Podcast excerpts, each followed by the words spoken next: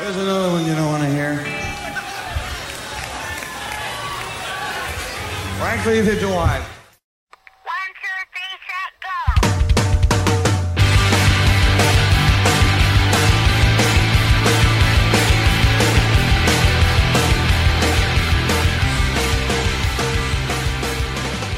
Hello, happy new year and welcome to episode 49 of the Power Chord Hour. How you doing? First episode of 2021 and as always, I'm your host Anthony Merchant welcoming you to a new year of the show. I'm very excited to see what we're going to be doing on here and uh, you know, I got the next few weeks planned, but uh, the future is unwritten and uh, I'm very stoked to see where we go from here, you know? I mean, a year in now and uh, I kind of talked about it on the last episode, so I won't really go into it now. But I mean, just very proud of where we're at a year in, and uh, you know, it's time to time to find out new, you know, figure out new guests, who's doing new music. But another one too is uh, album anniversaries. You know, I I think it. Uh, you know, it's no surprise, I would say, that like some of our most popular episodes, some of the ones that I've heard the most feedback on and the best feedback is uh, our interviews and uh, for album anniversaries. You know, like Midtown. Actually, our most downloaded podcast is the one with uh, Rob Hitt and Heath Saraceno talking about Midtown's uh, "Save the World, Lose the Girl." Uh, you know, so like those are very popular. Actually, like maybe like our top three or four, I think, are maybe album anniversary ones. So like I really love doing them. They're really fun. Um, I've been doing them on and off for years, really. I mean, I did one with Stephan Jenkins um, to a point. I mean, I did up as a throwback episode, but it's like literally like, I think like a five minute interview. Yeah, I always try to preface that because it's like, I mean, yes, I interviewed him, but it's like, there's interviews on here, and we'll even stay in like the '90s music realm. But it's like you know, I interviewed Greg Eklund of uh, you know formerly of, of Everclear, and uh, and of the Oohlas, a very very good band. Uh, I love both of them. But anyway, I mean, I interviewed him, and our interview's like three hours long. I mean, I think maybe even three plus hours. I mean, oh, great great interview. I loved it. But it's like, you know, so when I say interview, I have interviews like that with Greg Eklund that are, you know, three hours long. And then I have an interview with, you know, like Stephan Jenkins and it's five minutes, you know. I also wonder though if people see that, like if you go look at the throwback episode, like, you know, like I talk for a minute and stuff beforehand, but I think it's like maybe a 25 minute episode.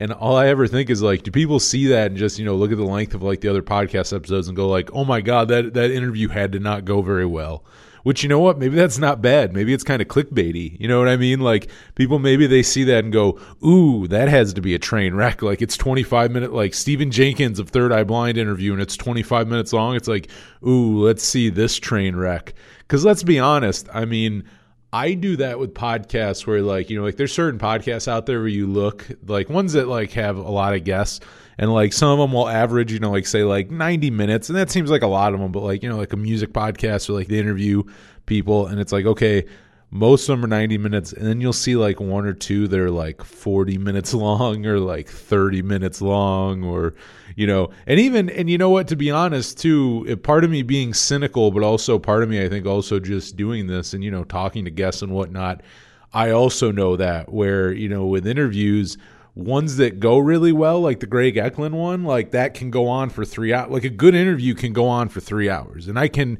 like I feel like it has to be. Maybe I could be totally wrong. I mean, and you, you, hit me up and tell me if I'm wrong, and and be honest. You can go no. Some of your long interviews are the shittiest, but I've gotten good feedback on long form ones. But like my thing is, I don't know that an interview can be going bad if it goes long. I and maybe it can get boring. I will say that. To be fair, I think it can get boring because it could get self-indulgent where it becomes more of just two people getting along, you know, on a subject. Because that does happen where like you'll go down a, a, rabbit hole on something where you and the guest mutually kind of start talking about something that you mutually love where if you're also into said thing it's awesome. But if you're not into whatever like specific thing we're talking about that really probably doesn't have much to do with them uh you know or like their music or whatever it's like yeah you know you may not be so into it. And uh you know so you have to kind of balance that out. But but yeah i uh you know I, am thinking of a new guest and uh, the album anniversary ones you know i think they're always fun. And uh you know and and other ones too bands uh putting out new music. So uh you know hit me up powerchordhour at gmail.com if you uh have any that you can think of you know if uh someone's celebrating you know like a 10th anniversary or 15th or 20th. You know, you, you know, you get it. One of those like milestone years.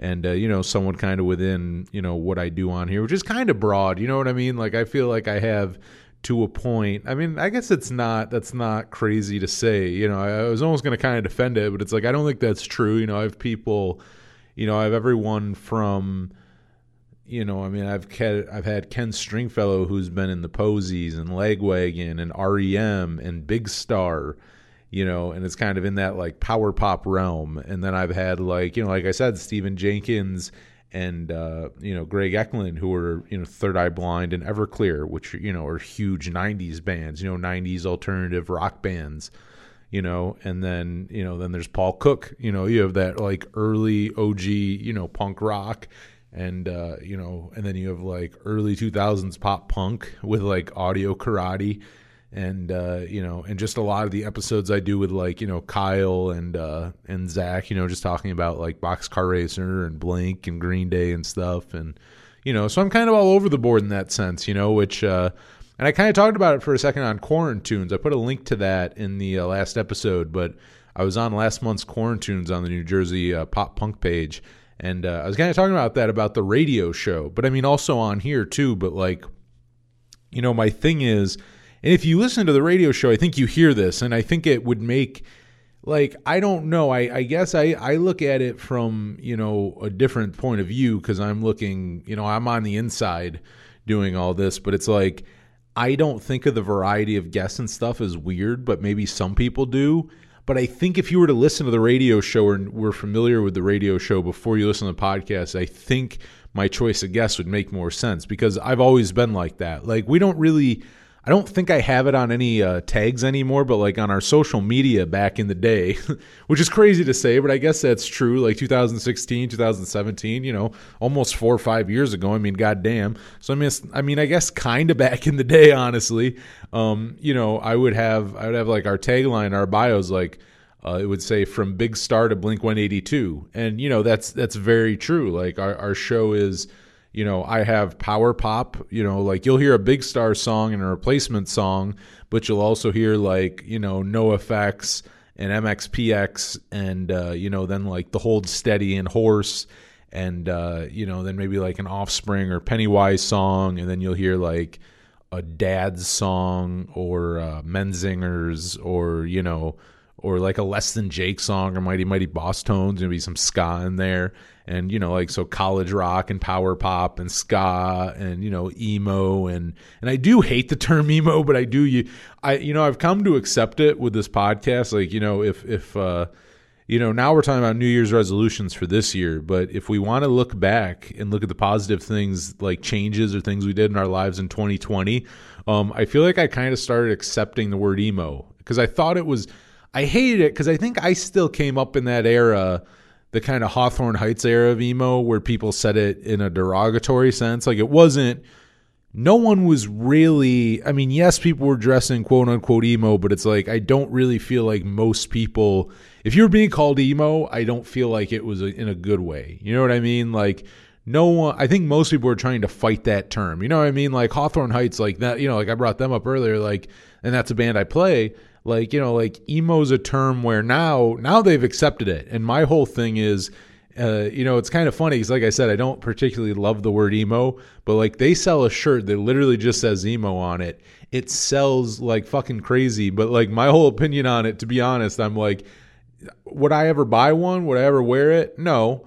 But I think if there's any band who deserves to sell a shirt that just says emo on it, I think it's Hawthorne Heights. Like, I mean, if there was ever a band who took a fucking lashing for for a genre or a, you know a scene or even just being the poster boys for it. I mean, really, most people. I mean, you, you get the music, you know, the music nerds who and look at I love these bands too, but there's the there's the ones who will be like, if you say emo, they're like, no, well, actually, emo is, and they'll say like a bunch of fucking '90s bands and stuff, and great ones. I mean, I love the Promise Ring and you know Jets to Brazil, and uh, I mean, and those are I'll be called fucking uh, uh poser because those are even kind of like on surface ones. But I mean, even going back to like Rites of Spring and stuff. And look at all those bands are great, and American football, and you know different shit like that. But like you know, I mean, it doesn't mean you have to shit on like Hawthorne Heights and stuff. They didn't ask to be Like, like that's. It's like I don't think those dudes ever wanted to be called that anyway. So it's like grouping them into that was not their choice.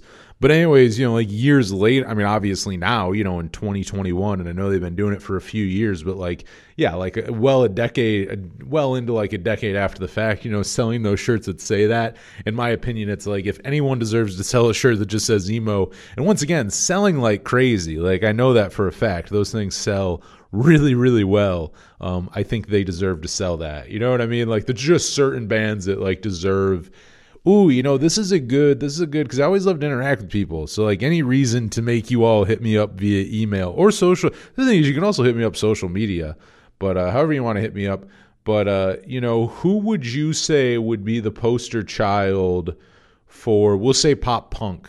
And, uh, you know, I don't know that I should leave it that vague because that's going to be, it's going to vary by the person. Because really, in my head, part of me says Descendents, but then you're leaving out so much of the genre. And then if you say, part of me also wants says Blink 182, but then you're also leaving out a lot of parts of the genre. So I guess to be more specific, ooh, who would be the face of in your opinion, and hit me up either powerchordhour at gmail.com or one of our social medias at powerchordhour is our handle on uh, Facebook, Twitter, and Instagram. If you're not following us yet, uh, go follow us on there. Um, ooh, what would be, you know, uh, you know, it would probably be a better poll if I would have thought of this beforehand, but this just came to me as I'm, as I'm talking here. You know, I mean, this is all pretty, uh, this podcast, when I do these solo episodes, I mean, I write little like they're not even like full sentences. I'll write like little just like notes of shit I want to get to, but it's like it's all just kind of free flowing from my head. Which I'm not saying that like I think anyone would be shocked. I mean, I think as you can tell from the rabbit holes and just the sidetracking that I do, you can probably tell it's pretty free form. You know what I mean? Like that I kind of have an idea that I start with and then just kind of fucking go from. I'm kind of like a fucking lawnmower. Maybe this is a terrible analogy. This is why I need Kyle Steven on. Uh, he really needs to just be a guest. You know what I mean? Like I just need to call him up every like Saturday night and do ep- do an episode with him because he's a great he's a great guest. And every time I do an analogy, he always he always uh, gets a better one. But like my thought is like, and maybe this is a terrible one, but I guess I already brought it up, so I'm going to say it. Um, I'm almost like a lawnmower where like you have to start, you know, you kind of like pull the lever a couple times, but I just start going. You know what I mean? Like I, I don't know, man, it's a terrible analogy, but like you know the the notes, the little notes I have are kind of like the pulling and the tugging, and uh, and then I just go. You know, you just got to tug me. A, terrible. You know what? As it's coming out of my mouth, it's terrible analogy. Forget I brought it up. But uh, you know, getting back, getting back to uh, what I was what I was talking about before. I'd love if you hit me up, uh, and I can also not blame you if you don't hit me up after that little little tirade there. But uh, if you want to hit me up, who do you think the poster child would be, like the band for? I will say pop punk, but let's be more specific and say let's say 90s. You know what I mean? Like, I'll just say 90s. From that, you can take it. Maybe that's Epitaph. Maybe that's Fat to You. Maybe it's, uh, ooh, what would be another? I mean, that can be Jade Tree. I mean, if you think like Lifetime or something, like, I don't know. Who do you think? And when I say that, I don't even, and see, that's the other thing. This is where it gets hard. I'm not even asking you your favorite because that's different. Who who you want on there is different from who should be.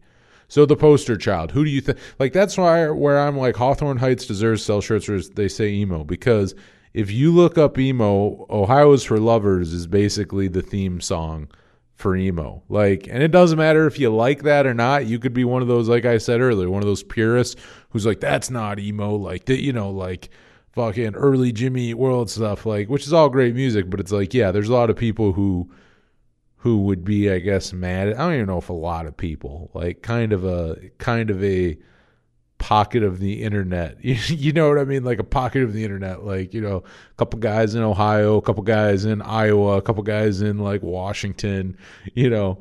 But uh but anyway, yeah, like 90s, just 90s pop punk. Like who do you think would be that band. And I'm going to ask you, I want your opinion. If I have to think, and like I said, I'm pulling this out of my ass as I'm, as I'm saying it basically, off the top of my head, and I might have to, again, this goes to where I'm probably going to have to delete one where it's more of a personal taste than it being what would make sense. But I would probably say either Green Day, Blink, or NOFX. Now, all very big bands, obviously, including within the scene.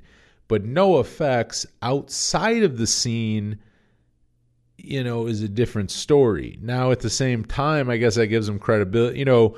But I don't know. I guess I take that out because it's like, you know, then I don't know that that's any better than those people that I was saying before who would talk shit on emo and say that Hawthorne Heights, you know, it, it's not emo like the, you know, American football is, you know, that kind of stuff. So it's like, I don't know that we're going off credibility. I think I would have to take NOFX out because it's like, obviously a popular band, but never sold, you know, even their best selling records were never, you know, they're like gold records. Like they never sold to the amount. And I think culturally too, like, and even then, you know, I, and then if we're going off that, I feel like if it's a, if it's going process of elimination off of, uh, Blink or Green Day, I almost feel like you have to give it a Green Day because would Blink have happened without Green Day? You know, like like the, you kind of start thinking about that. I think Blink was. See now, I don't know though because you know Blink. I feel like even though they're still obviously a very big band and play arenas and stuff, I feel like their whole cultural thing kind of happened once, and it like it was a it was a nice run, but I would say from like 99 to 2003 even 2004 maybe even stretch it like had a very big impact on like i mean what people wore you know atticus and macbeth and shit famous stars and straps like what people wore what people listened to like you know they were it's just like like how so many bands got signed after nirvana happened. There's so many pop punk bands got signed to major labels after blink happened you know but I feel like it happened once. Now with Green Day, and I've talked about this a lot on the episodes where we talk about Green Day ad nauseum, and it happens a lot on the show because they're a great fucking band. But uh, they've done that a few times, which you have to give them credit for because it's not an easy thing. You know, there's very few bands who can do that, and they did it in such a way where they influenced kids in like 1994 and they did it again with American Idiot with like kids like me who are like 12 in like 2005, 2006. Like, you know what I mean? Like they got teenagers basically twice. Like if you can if you can influence teenagers and masses like that twice in your career, like that's doing something. That's where you kind of have to give them a pass with stuff, you know, like like and and we're going to, you know, and it kind of goes with uh I'll use this as a segue into tonight's topic and uh, I always say tonight, and I hate doing that because I'm used to doing the radio show because we do that at night. And a lot of times I pre record these at night because obviously these podcasts aren't live, even though that would be very fun to do a live podcast once all this shit's done. Maybe do like one in front of an audience. That would be very cool. I don't know. If people are interested in that, let me know. Because actually, goddamn, uh, another free flowing thought. I hope you enjoy these. But uh, if you can get, and once again, we can't do it right now. This is all pre, or I mean, post pandemic but uh, I'm actually sitting here in the WRFA studios. We have a performance studio upstairs. We literally have a place here, big ass soundboard.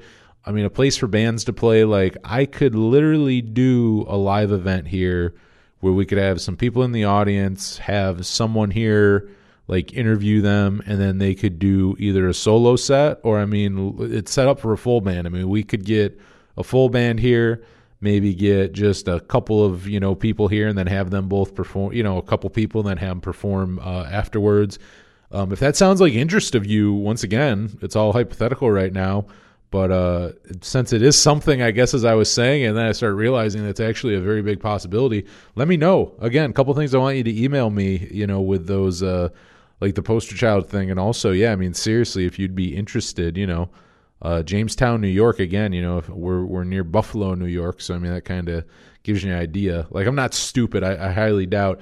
I think we may have some listeners here because we also have the radio show. So I mean, we do have a listener. You know, we do have a local listenership, but uh, you know, we obviously have a lot, a lot of other places. I know we have a very big uh, listenership in India.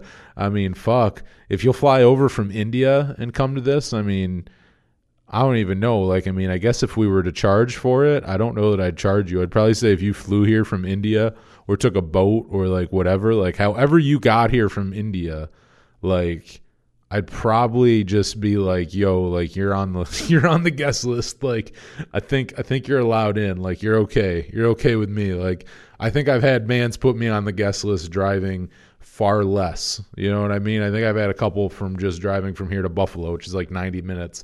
I've had a couple bands be like, "Yo, you're on the guest list because it's such a long drive." So uh, yeah, if you come from another country, you're on the guest list. If you come from like Wisconsin, uh, I'll give you a high five. But you'll still have to pay whatever it is. Will be will be very cheap. I'm sure I'll be I'll be fucking uh, very fugazi about it. You know, it'll probably be uh, the what was theirs. Theirs was five bucks. I don't know. Maybe mine will be five. But I mean, it, it's it's inflation, man. So I mean, it might be like ten now. You know. And that's the other thing. Fugazi hasn't played in years. We don't know. There's probably inflation. Those Fugazi tickets might be a little more expensive now. So, you know, we'll they need to reunite, so we'll know. But uh, but yeah. Oh, I, I was bringing up earlier, and we're gonna get into this, but but with Green Day, you know, a band who uh, you know culturally did something like that twice. I look at it, you know, because as we look back at last year's music, because uh, you know, even though this is uh, the first episode, 2021, tonight's episode is uh, my top 10, my personal top 10 records of uh, 2020, and uh, very excited to get into them. You know, I've posted it on uh, social media and on the radio show here. It did just air a couple days ago, actually, right on New Year's Day. Very cool because the radio show fell on Christmas this year and on New Year's Day. So got to do the uh, Christmas episode on actual Christmas and uh, do the New Year's one, or you know, kind of do the end of end. I always do the end of year like my favorite songs one. I did that right on New Year's Day. But uh, you know, so I've been talking about them lately, but very excited to go through here, really talk about them because even with two hours on the radio show, like to play a song off each each record, and then also have time to like fit other stuff because there's so many other good records that like it was hard. Like I had to start cutting myself off because I was like, if I keep talking, like the, the show's just gonna get cut off. Like when it when it hits midnight, like we just get cut off, and then you know, uh, like a music loop plays. It's not a radio show after us. It's just kind of like a, a music loop, or you know, like like just random random music kind of plays. But um, you know, yeah. So we'll get like cut off, and like I could not shut up. So I have a lot to talk about tonight, so I'll get into it. But yeah, like with Green Day, you know, like they're ones, and it's like you know, it definitely didn't fall in my top 10, but like I know people talked about Father of All Motherfuckers. Some people actually, though, I will say though, it did land in a, in. I won't say a lot, but I did actually see it in some top tens, and uh, I have seen people defend it. Like it's not like everyone hates it. You know, I feel like they're polarizing that way because as much as some people don't like them, to be honest, there are people who still do like because sometimes you you forget that. Like when, when you too when you see too much negative shit online you forget that not that that's not everybody. You know what i mean? And a lot of times it's not even the majority you know it's just the people you see on there. So it's like that's kind of the case with green day like with their new album and with a lot of their records really. Like a lot of a lot of new green day is kind of like that where it's like yeah you'll see people talking shit but it's like there are people who like no it's not bad. And like that's the thing is you have to think about it's like a band can hardly to hit as culturally like as Green Day did in 94 and then to do it again 10 years later in like 04 05 like to not I mean to do it once is amazing. To do it twice is like very few bands can do that. You know what I mean? Like it's just like there's very few artists who can stay at the top forever. Like there's so many bands that you forget about that like you know, like there's bands who are together for like 30, 40 years, and you look at them now and they're like legacy bands, and like, you know, they're playing arenas and shit. And it's like you forget about the like, you know, the rough time that, you know, the rough patch they had in the 80s, or like, you know, same with that. There's a lot of bands now where it's like Motley Crue's one of them, where it's like, you know, Motley Crue can basically just play arenas the rest of their career. But it's like people kind of forget the like 90s era where like Vince Neil was out of the band and they had John Corabi, you know, and they were like, you know, tickets were not selling. And I mean, the same goes for so many other bands kind of of that era who, you know, started losing it after grunge. But uh, you know, I mean, there's tons of other bands though too. I mean, there's even big ones like Aerosmith, where it's like they've had lulls in their career, you know, there, there's lots of bands who, you know, you think of as like have always been big and legendary, but it's like, yeah, they hit some shitty, you know. I mean, even Bob Dylan has some shit records in that uh, in that catalog. You know, very few people have a flawless catalog. But uh, I, I also, and, and we'll get back to this. You know, I also get into that with my top ten this year, where some of the bands I picked, you know, what I love about it is a couple things I noticed. Um, you know, and I'll tell you the month that like all these albums were released apparently like April was the month because I swear to you, um, before we even get started, I think like five of these, I swear, like five of these albums were released in April. Like so much was good. And, you know, I don't know what to make of that because I love so many albums that have come out during uh, COVID and quarantine, but it's like so many of my favorites came out in April where it's like those were all written and recorded, you know, pre all of this. You know, those were all obviously done before any of this started. So I don't know what to make of that. You know what I mean? Because like because I wonder because I and I've asked like most of our guests, I'm like, you know, hey, during all this, have you been more creative or not? Some people say yes, some people say no. So it's like the music being released, it makes you wonder, like, you know, like are they being more creative? Like, is it getting more or it's like maybe not? Because like some of these I think are just coincidences where then you look and you go, well, really they were written before quarantine. You know what I mean? Like they weren't really maybe they were released during this, but they weren't uh, recorded during it, you know. But uh, you know, one that uh, the the first one actually number ten was released in April of uh, 2020, and a really really good one. And I'll also say best power pop record of the year. If we're talking power pop, it's the number one power pop record of the year. But uh, overall, my top ten of 2020 was High on Stress with Hold Me In and uh, this one was just so good. I mean, I always talk about on here, but like, got to represent Twin Cities.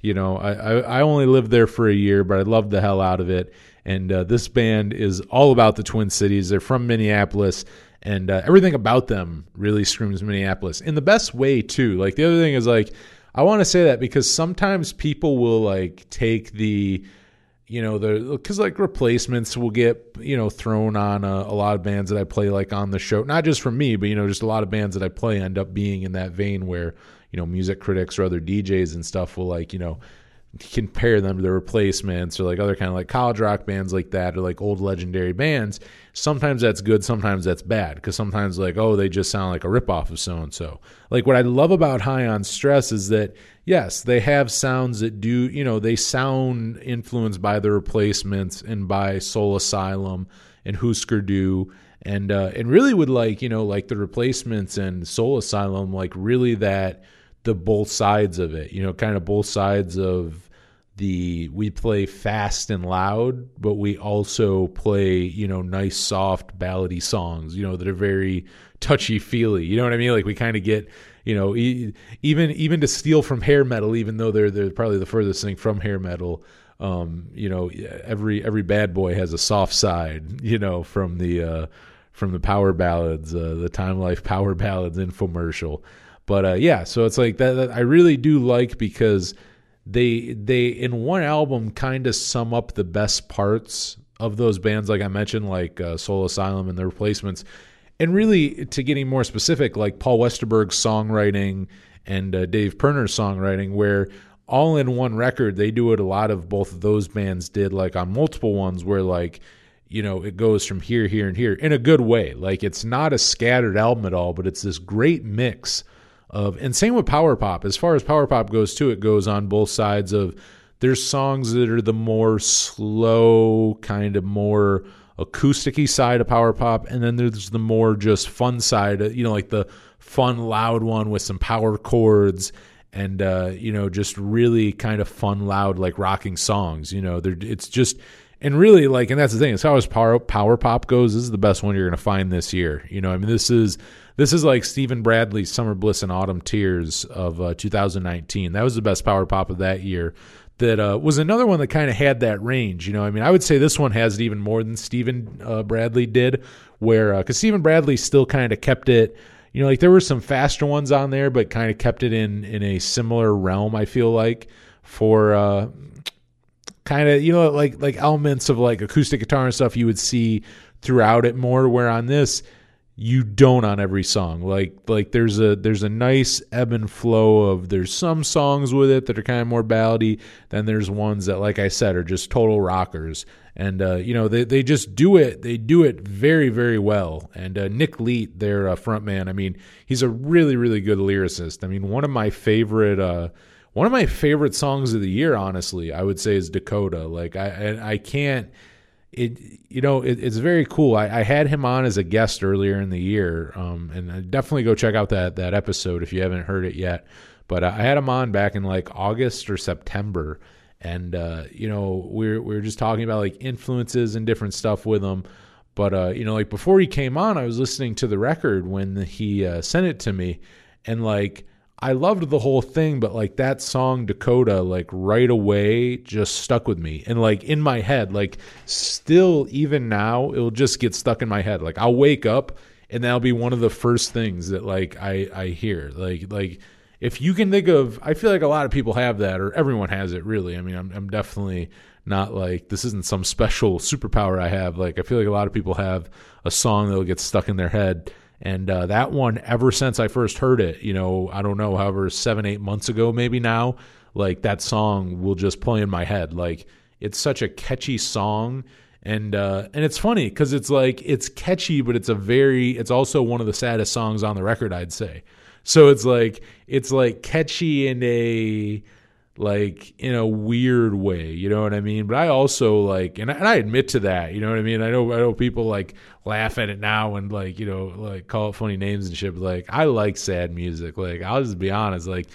I, when I look like, and it's not on purpose. It's like I just when I look like, because I feel like I feel like I put my music taste under a bigger microscope just from doing doing this show.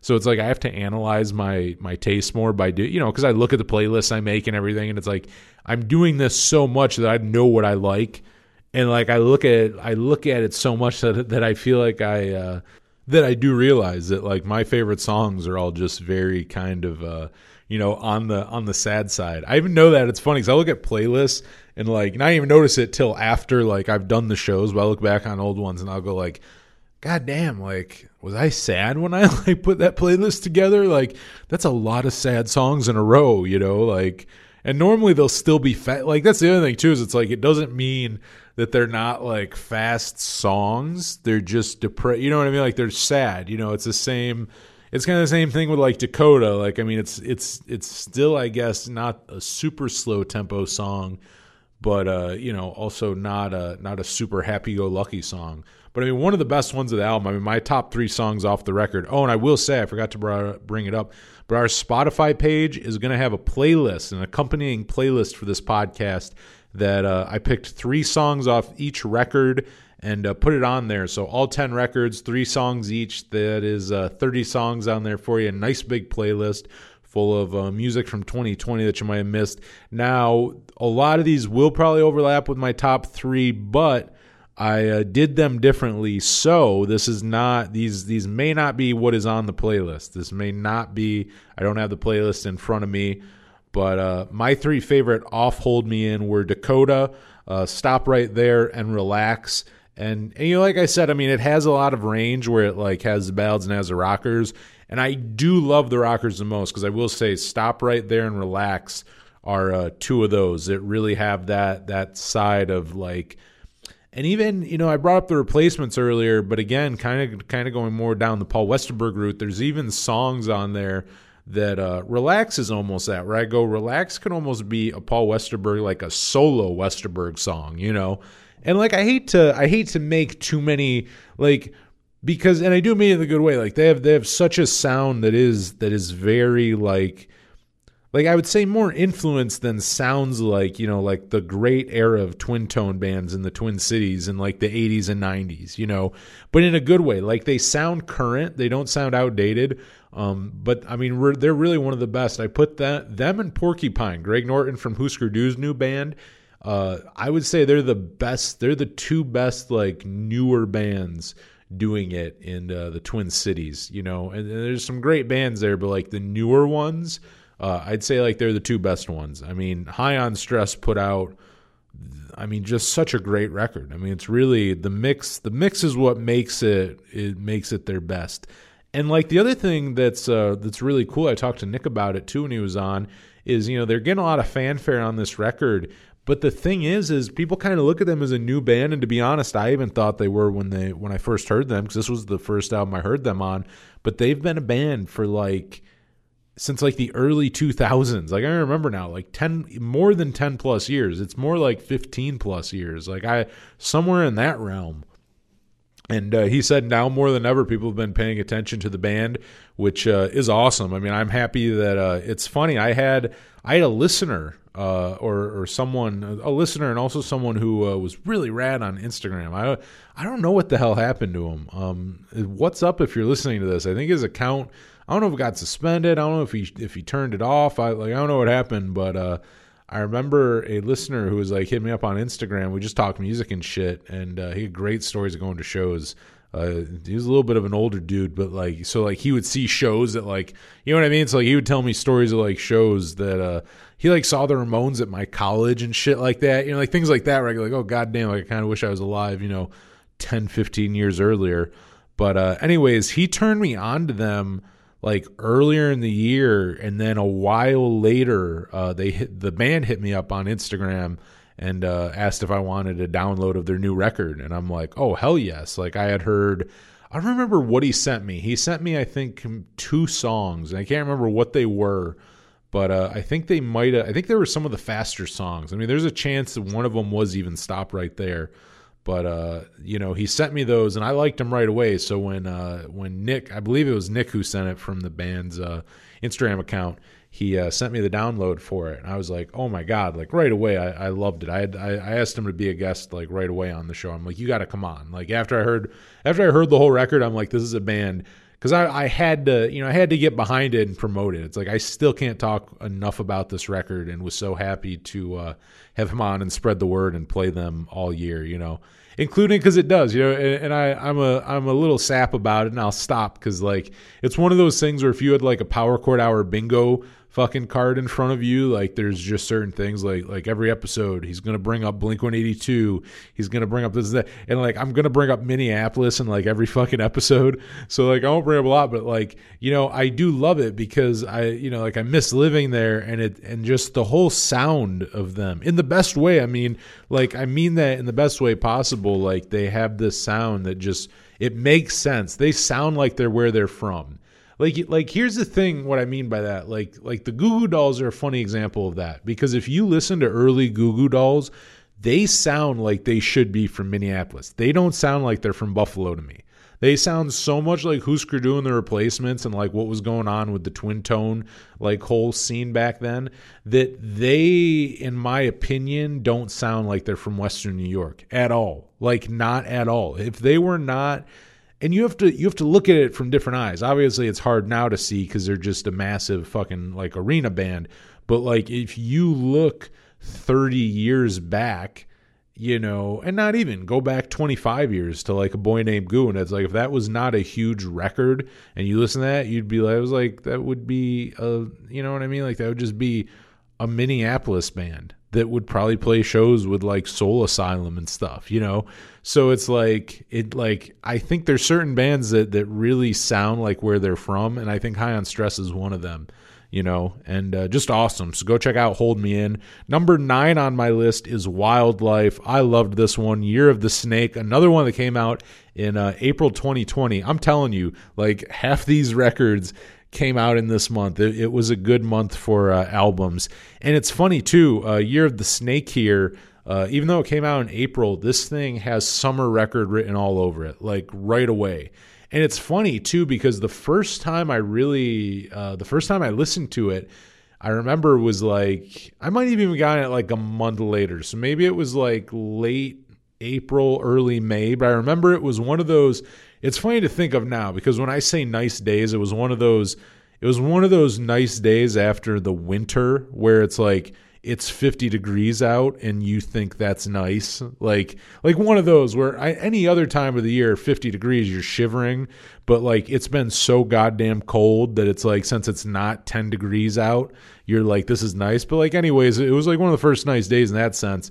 And uh, you know i put my headphones in just went for a walk and i you know just a nice long like like mile long miles long walk and uh, just listening to that record. I mean, even then, like even though you know, once again, fifty degree, maybe not summer weather, but like just being outside with those, you know, that kind of element with people around, things going on, you know, like things things being, and again to a point because it was 2020, so I mean, not maybe not the hustle and bustle normally, but you know, still seeing other people walking and uh, cars going by and all that shit, just the the activity of uh, life and seeing all that kind of summer like and uh, you know just a great great soundtrack for that. You know, basically.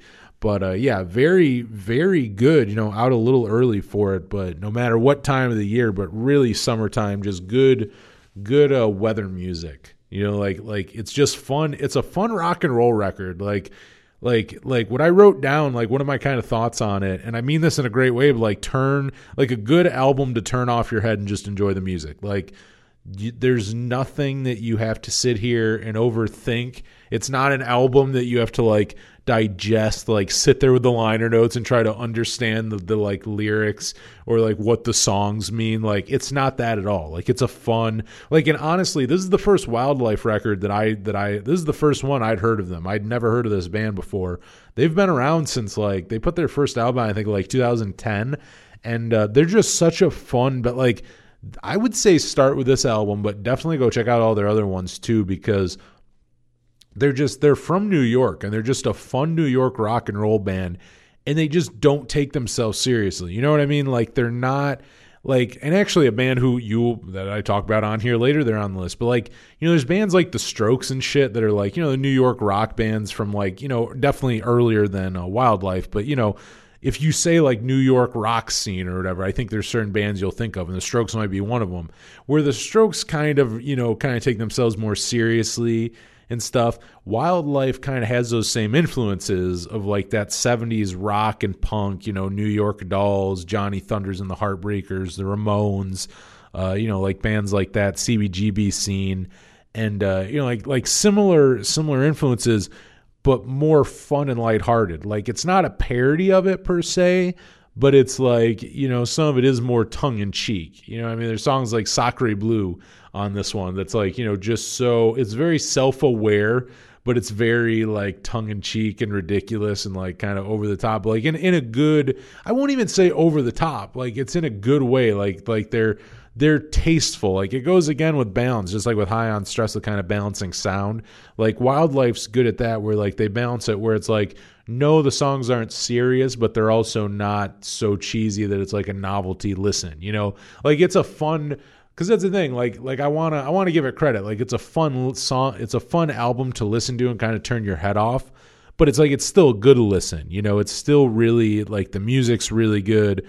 It's a really like well written, uh, you know, like album. And I, and I do think too, you know, because like like I said, I think this is probably their best album but I don't think it, you know, it's not their first. They have a few albums, but uh, I would like to hear them venture more because, like, like they they do have that, you know, you know, as all good bands do, you know, they have that song or two on one of their records that kind of like hints at like maturity and uh, automatic. I mean, one of my favorite songs off this record, my my three favorite songs off this record actually are uh, automatic, kiss and tell, and deathbed. And Kiss and Tell and Deathbed are kind of continuation of that really fun rock and roll that they've uh, kind of become known for on the last few records. Like I said, they have a couple albums out to go check out. But uh, you know, very very fun. Uh, again, like like kind of tongue in cheek. They're not super serious.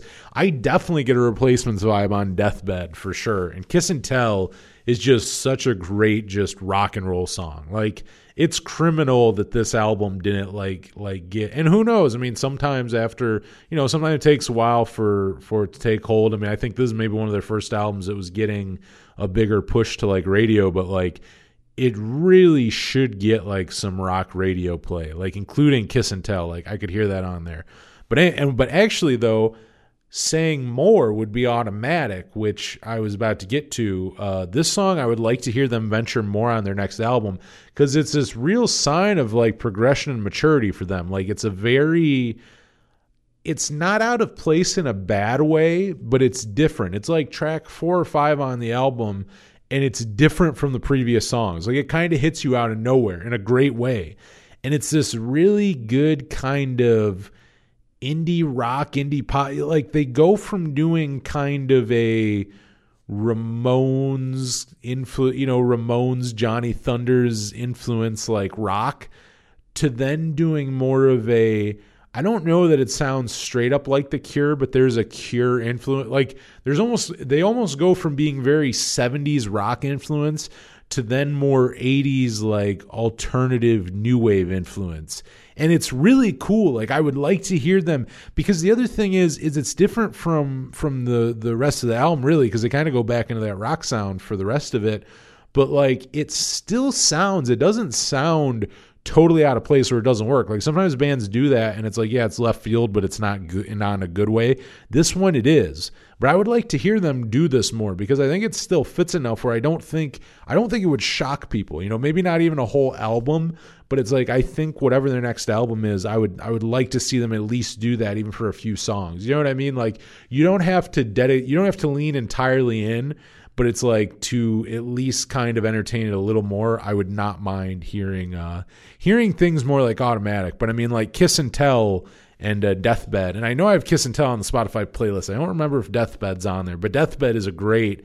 It's a great album opener because like that's a good uh it's a good representation of them because it's like right away it's really this like for one, it just has that spirit of that who gives a fuck spirit of rock and roll that's really lost. Like it's lost on us now. And like that's a to bring up Paul Westerberg again, because once again, all great bands are influenced by their replacements. There's nothing wrong with it. And not even and they don't even sound so much like the replacements, like uh, you know, as much directly influenced by them as like say High on Stress. But they still I would say those dudes are probably Mats fans. But like something they do have is that very just like the replacements where it's like they got a beer in one hand, they got a cigarette in the other. They don't really give a fuck. Like it's a fun like their music and actually I will say that, including in an era where bands don't really do music videos or when they do, they're just like live, you know, it's just live video. Um, Wyldlife puts out some great and not just for this album, but like their music videos, you got to go on YouTube, find their YouTube page. And uh, and actually if you're looking them up, Wyldlife is spelled W Y L D L I F E. Uh, so if you're looking them up, yeah, they're not they're not spelled like uh, you know like wild like like it sounds. But uh, yeah, you got to go on YouTube and look them up.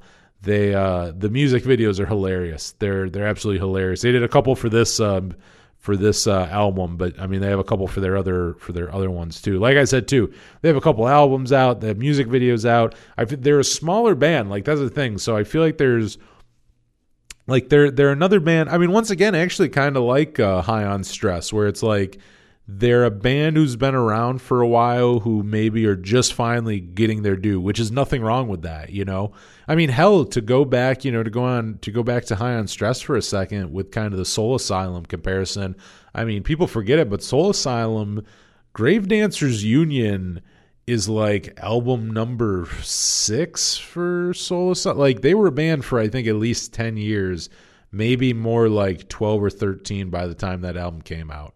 Like they were not a new band. Like even though they were kind of I think called that, it, you know what I mean? Like like with critics and like you know probably like awards and shit. Like they were the furthest thing from a new band at all. you know like like really they were not. They were not. They had they were on multiple i mean they had like eras at that point. I mean there was already the twin tone era and then they were on what was it i think atlantic and then i forget who they were on. They were on maybe Geffen-Ers i think they were on a different major label for uh oh and i think hang time was also on uh maybe uh like american or i forget a major label and then i think grave dancers union was on a different major label but uh, yeah, you know, just going back to that, where it's like you know, kind of a band who you know, it, which is I think is awesome because it's like you know, so many bands, and I totally get it, but it's like you know, it's hard to stay around for super long if you're not doing anything. And not to say these bands aren't doing anything, but I mean like you know, to be able to keep going for as long as they do.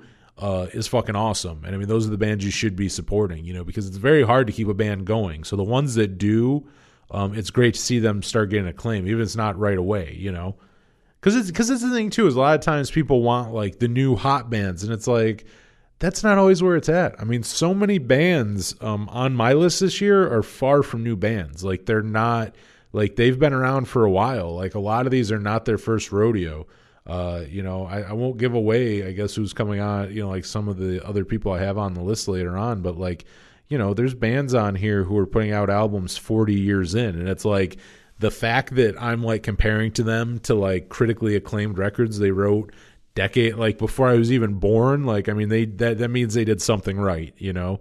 But uh, moving on here, uh, number eight, my favorite record, and uh, another one that I got to have uh, the singer on and had a blast talking to. Another one of my favorite interviews of the year. I had a blast talking to Nick Leet from High on Stress. And coming in at number eight, Ultimate Fake Book with the Preserving Machine. And I shit you not, another one released in April 2020. And uh, again, this was not. I mean, I, I, talked to Bill McShane from Ultimate Fake Book, and uh, like he said, did did not uh, really plan that. Obviously, it just kind of happened with the uh, you know. And early on, they like that's kind of the other thing. Like I, I it obviously is a weird time to release music, but the people I feel bet like musician wise, for like people releasing music, the people I feel bad for were the people who released music in like March, April Mm, I would probably, I might cut it at May. I guess I would throw May in there. I would cut it after May. Like, I, I feel bad for them because a lot of those were obviously planned before. Like, March, obviously, definitely planned beforehand. I would say April, too, because it's not like you pull a release date out of your ass like four weeks ahead. You normally have a release date for a while.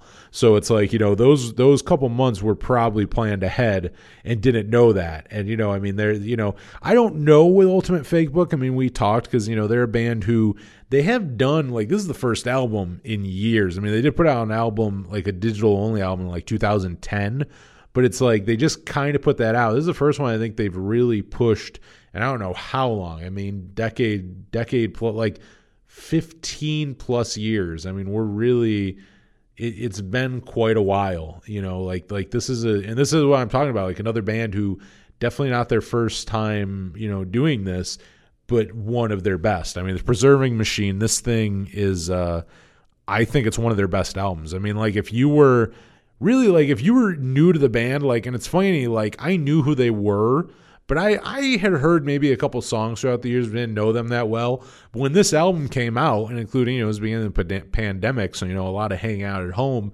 Um, when I saw it come up, I'm like, I should check that out because they're a band where, okay, even though I didn't know many songs, I knew that they toured with a lot of bands that I loved and were kind of within, you know, the genre of music that I love.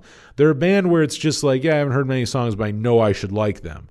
So I listened to them, and yeah, right away I'm like, oh shit, like this band's great. Like where where have I been? Like this album, I was on this right away. Like I will say that, even though like I, I knew the band, but kind of slept on their old records and never really went back and checked them out.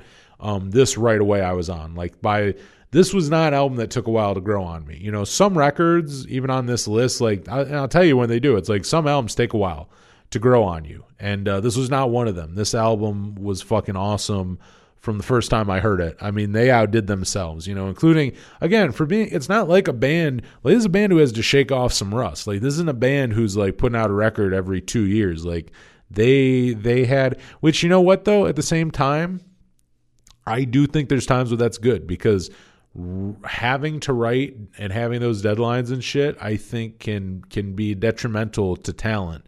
And uh, you know, eventually, I think that can catch up to you. Not always. Sometimes people work good that way. I think it also depends on that. Some people some people work under pressure better. Some people I think work better when it's like, yeah, who gives a shit? Like, you know, when we're not making a living off this anymore and we're just doing it for fun. Like Bill McShane, like I forget exactly what he does, but I know he, he does like something he works in like film, like TV and film, like really cool fucking job. But it's like again, like he's not, you know, I don't think he really relies on Ultimate Fake Book in any way, shape, or form as his income. You know, that's not how he supports his family. You know, so it's like they can just do this for fun, and that's and that's what I mean too. Like I said, it's like I don't know that the that Corona like destroyed a lot of live shows. I don't know how many live shows we are really to get from them. I also don't think they uh, all live you know he lives in in california and i think maybe the other dudes still live in kansas. So it's like you know they're in different places. Um, hopefully when it's all over they do play shows though because there are there are some great energetic songs on this record you know? I mean I'm, i miss live shows anyways but uh, this is one of those records where there's certain songs where i'm just like I want to hear that live. I'm like, there's even a couple songs where I told them, I'm like, you know, I know people don't love hearing new songs right away, but uh, their one song, one of my well, really my favorite song off the record, and and really is my favorite Ultimate Fake Book song. I would say uh, Manhattan, Kansas. I'm like that song, even though I know it's new and not everyone loves when bands open uh, a live show with a new with a new song. I'm like that's a fucking out. That's a that's a live opener. It's not an album opener. It's not the first song on it. It's like even like track five or six, I think. Uh, well, maybe not. Maybe it's more like four. Um, but yeah, like it's one of those songs you open a set with. Like the energy is insane. Like it's so good. Like it's just one of those songs where I'm saying it's like for a band who hasn't who hasn't put a record out in uh I mean even that last one 2010 that was 10 years ago and uh, really hasn't done much and you know they play shows from time to time like they actually they did play some shows with Descendents here and there and you know they they've gone back together uh, you know, every every now and then in the 2010s, but really were very inactive. And to just kind of come back and do this, um, you know, is is fucking insane. To have something as good as this whole album. I mean, really, just this whole album to have something uh, this good. And the the other thing too is like it's a fresh sounding album, but it still sticks to their best, you know, to their signature uh, Ultimate Fake Book sound. Because they have enough albums and stuff under their belt where it's like you know they definitely have a sound that people are kind of you know they they've been around long enough where if you say ultimate fake book to people who know who they are they're going to have a sound conjured up in their mind. You know what i mean? Like they've been around long enough for people to do that. And uh, I, I think just a perfect mix of pop punk and power pop and uh, and again i mean talking talking to bill like that was one of the compliments i gave him. I'm like something that i love about your band is that i think you could play with Newfound Glory and then you could turn around and go play a show with like Superdrag like you know like i mean they they have so much which that's the other thing. Shout out to them because they they uh, reference Superdrag they they name drop Superdrag in a in uh, after hours at Moline's on this record um, which just like that was the other thing like i said how this album grew on me the first time i listened to it i mean that's track three on really technically track two if you because track one's like a 30 second intro but uh so like technically track two on the record but it's like he fucking references Superdrag and just name drops him, and I'm just like, right away, you're just like, oh my god, like I love this album instantly. Like there's no, like there's no growing on me. I'm like, I fucking love this album, you know, just right, and the and the energy again, like just the the energy and that perfect mix of like pop punk and power pop. You know, again, like I mean, I think and and that's a that's a gift and a curse. You know what I mean? It's like I I think they're too power pop to call them pop punk band, and they're too pop punk to be called a power pop band. You know what I mean? Like power pop purists wouldn't wouldn't like that they you know have have similar you know they have certain elements that are similar to you know like pop punk bands and then there's pop punk fans who are too narrow minded to like you know the the tendency the more kind of uh, you know like pop tendencies of power pop, you know, with the with the hooks and you know sometimes layering things and kind of doing more than just three power chords, you know. But uh, such a talented band. I mean, Bill McShane, uh, really really fun guy to talk to. And uh, this band, this band wrote a great record, and so amazing as a trio too. That's the other thing. It's like there's such a loud band, and there's just three of them, and it's amazing what they do. Like really, just as a trio, um, I mean, I always notice that, like, as a musician, it's just something that I really respect because there's like playing as a trio, I think is fun because it is kind of there's a challenge there. Like, it's freeing in certain ways. Like, I think, I, and I've talked about this on the show, but like a lot of bass players, I think you'll see who play really interesting stuff or intricate shit are in like trios or at least bands where there's only one guitar because that just there's less there's less to try to cut through so it's like, you know, like in things like that, I think uh, there's more room to do interesting shit. And like with, uh, and also the challenge of being like as loud as, as someone who has the more conventional, you know, two guitars, sometimes three guitar kind of thing, you know, or keyboards and, you know, whatever element, what other elements you want to add. Whereas with this, this is just three dudes just playing loud fucking music, you know, like, like they're loud, gra- you know, I mean, you could even throw away the, the power pop punk, pop punk kind of, uh, you know, labels, even just call them a loud fucking garage band, you know, I mean, because that's what they are and they rule at it. I mean, they're just, they're so good, you know, and like I said, this was my, uh, this was my intro to them, even though it's not their first record, but it's like, I would say this is, if you don't know this band, start with this record. It's a great introduction to the band. I can say that firsthand. I mean, I can tell you that and uh, be completely honest. But uh, moving on to number seven, someone I didn't have on the show but was supposed to have on, and uh, shit just got messed up, so uh, it, it, was all good. But I, I, it was too bad I didn't have him on because I would love to talk about this record. Uh, Jeff Rosenstock with No Dream, and uh, finally, finally, we're breaking free from the uh, stereotype that all my favorite albums came out in uh, April of 2020 because this one came out in May of 2020. Folks, I am moving on, and uh, No Dream this is possibly Jeff's best solo record. Um, we Cool used to be my favorite, and even and I liked No Dream, but even up until maybe two months ago, I still probably would have put We Cool over this one. But then I and I kind of remember when it happened. It happened back in like November. I was driving and I was going through like all his solo records and I got to We Cool. I think I had, and I wasn't going in order because I like listened to No Dream before I listened to We Cool. And when I got back to We Cool, I realized I like it, but I I like it in spurts more. Whereas No Dream, now don't get me wrong, I have my favorites on No Dream, and I do think there's there's sections that are stronger than others. But it's so much more of a record that you listen to front to back than his other ones. That I go, to be honest, I think this is better than We Cool. So I'm really, I, I really think No Dream kind of, even though I liked it pretty instantly, it slowly became my number one you know and and really like the last few i mean he's been so good he puts out a record almost every year now i think i i he didn't put one out last i think last year was the first time and that doesn't mean not new music. I think he might have put new music out. I just don't think he did it under uh, just under jeff rosenstock that i can think of. Maybe i'm now i'm trying to like because i'm second guessing myself because i'm like because he does release music almost every year it's like i'm like oh so it's almost weird that he didn't. But I don't think he did. But uh, this was a this was a surprise release too. And again, I mean, there was probably more plans for it. I don't think it was was recorded during the pandemic.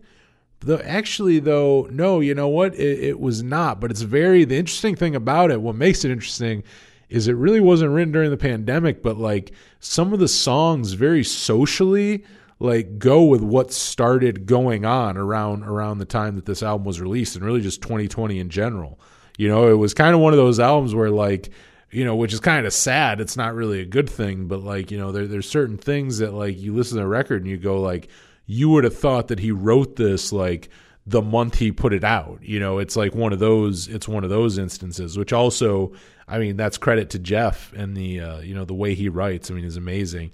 And the and the thing is too on this is you know there's songs that kind of you know like socially are conscious but it's also an album where like you know and, and i think jeff's always been good at it's always been a strong suit of his but he does it really well on here but just really introspective and honest lyrics you know even at times where it doesn't look great you know.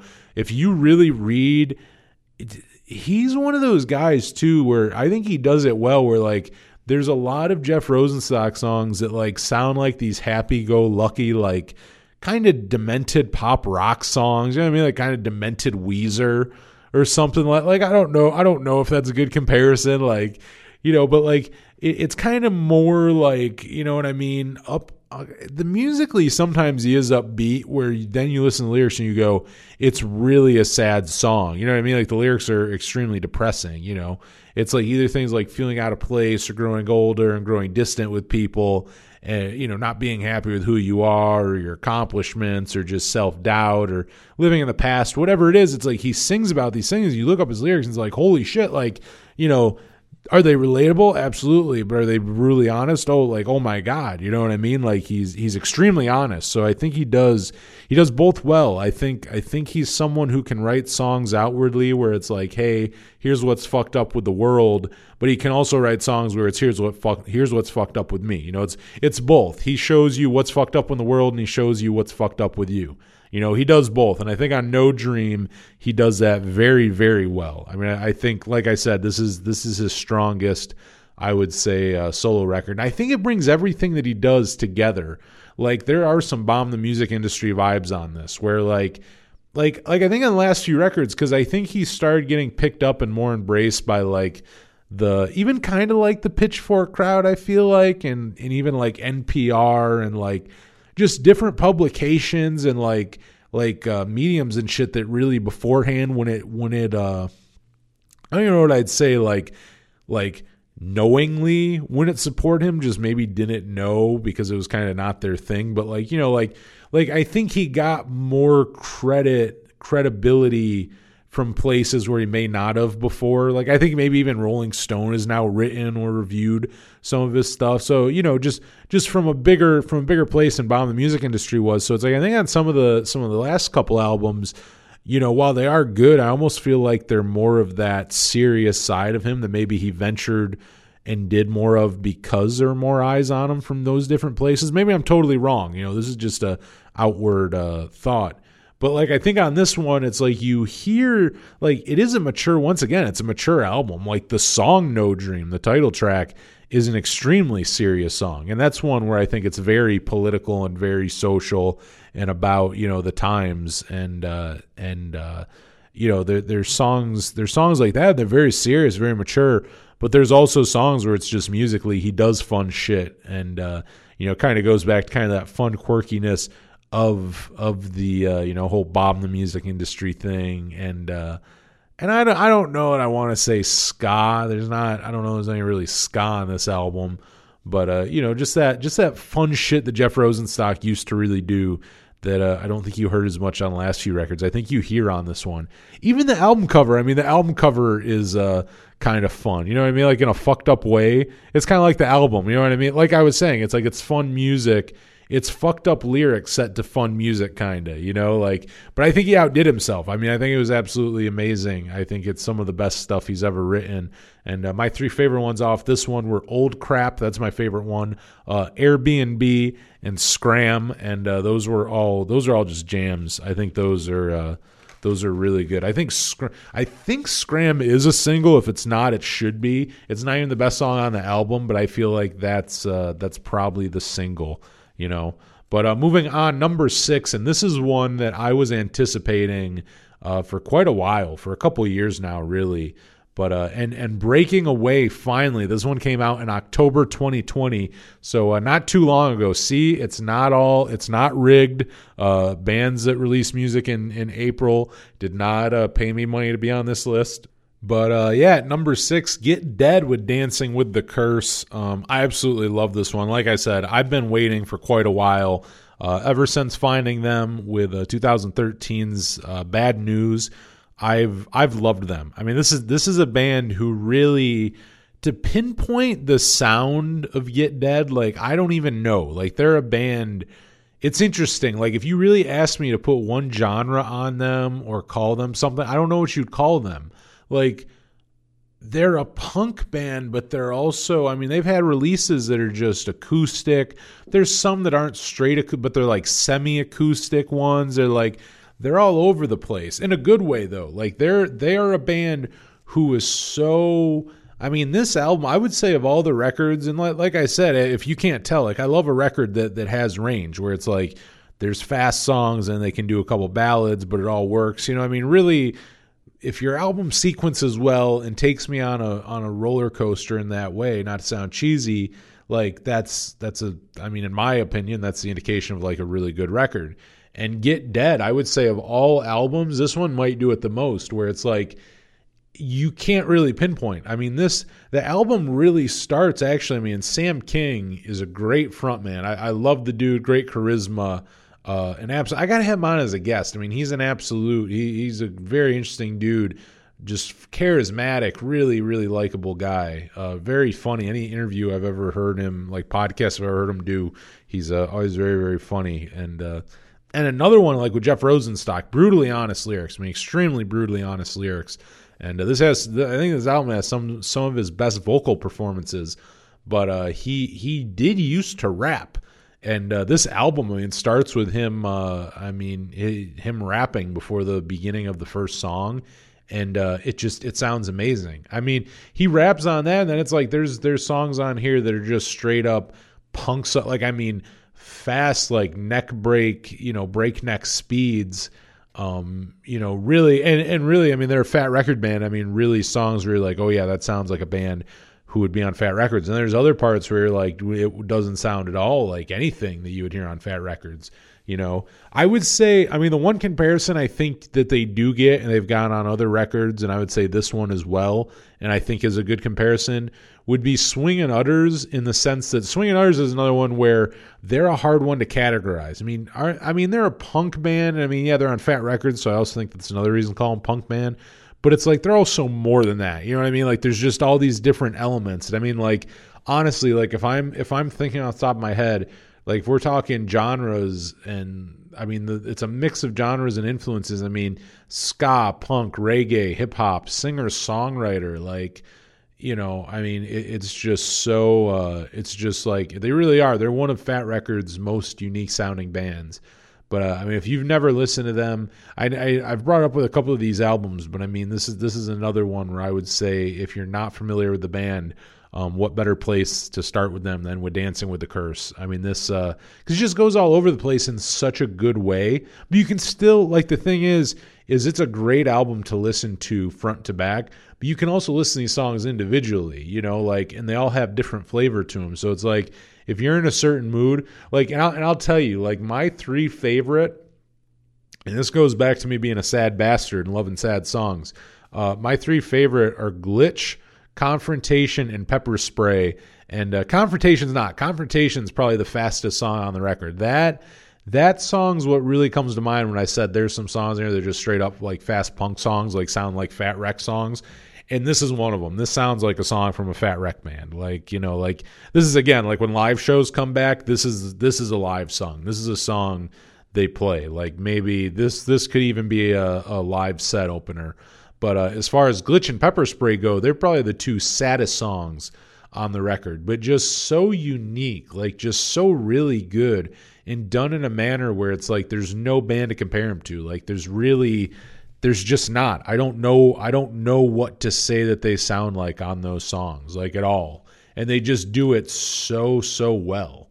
And uh, you know, so yeah, I mean like that's a that's a one that you just you have to listen to them for the for yourself. Like they're not a band that you can fit them you can't you can't really lump them in with other bands really. Like even with even with Fat Records, like I mean and I saw them live on the Fat Records tour uh, back in 2013 with Less Than Jake, Masked Intruder, and Anti Flag. I mean, they fit in with all those bands. It's not like they're like the odd man out at, at like live shows, but it's like still like they're they sound enough like them where they fit on there, but they're still unique in a good way where you remember them because it's like yeah, they're not like every other band on the on the bill, you know. But uh, absolutely great. Get Dead, Dancing with the Curse Go check it out. One of the best of the year. We're halfway through and uh, now number five, Violent Soho. Everything is a okay. I got to be honest. This is an album, and uh, this one we're going we're going back to it. I we broke away for a second, but this one was also released in April 2020. There was some good shit going on and uh, i mean this was the only good shit. That, that, that, that's the thing like there's very few things you can say were good in 2020 but there was a lot of good music. That is the one it's literally the only thing i can think of that was really good was that there was a lot of good music. There was tons of it. I mean it was very hard to put a top 10 together and uh, even outside of that like on the radio show like because i play other shit like i like i had enough times i could play stuff outside of just songs off my top 10 records. You know i played songs off all these albums i'm talking about right now but i'd play other stuff but still it was so difficult because i started thinking it's like there's there's still so many songs i missed. I mean there were even people i kind of felt like a dick because like there's multiple guests we had on this show this year that I didn't get to fit on the playlist. And nothing against them. They put out amazing music, but uh, you know, it was just hard to fit it all. But uh, getting back to it, Violent Soho with Everything Is A-OK. This one, but it's funny. This one came out back in April 2020, and uh, I really, I really liked it when it first came out. And uh, I've never kept a big eye on them. They're another band who's been around. They're not a super old band, they've, but they've been around now, I think, since like 2007 but really been they're one of those bands where they've been around since like 2007 but i think got more serious and put out their first record in like 2010 and uh, you know jesus stole my girlfriend that's what i've always known them from you know that was kind of like a minor hit here in the states. And uh, they're an australian band always been bigger uh, over back in their their home country of australia. But uh you know uh, you know kind of kind of knew that song and I heard a few songs here and there. Like and that's the thing is it really fucking sucks that they've never been bigger here. Like they're big over there. Like I think I think they're pretty damn big. Like I think even this record has gotten some uh some like really critical acclaim uh this year. Uh, you know, for, for them, but like over here, they really haven't. But I don't think it's to anyone's real like I think people really tried. They've been on a couple different labels. Like I know they're on Side One Dummy for a while, and I think Side One Dummy. I remember really them promoting it, like really knowing about them and shit. You know, I think really trying for a while, and uh, they're on Pure Noise now. And it's like I, I mean this one too though. Again, I mean this one's been out long enough now where I mean you know it came out in April. Now it's January of 2021.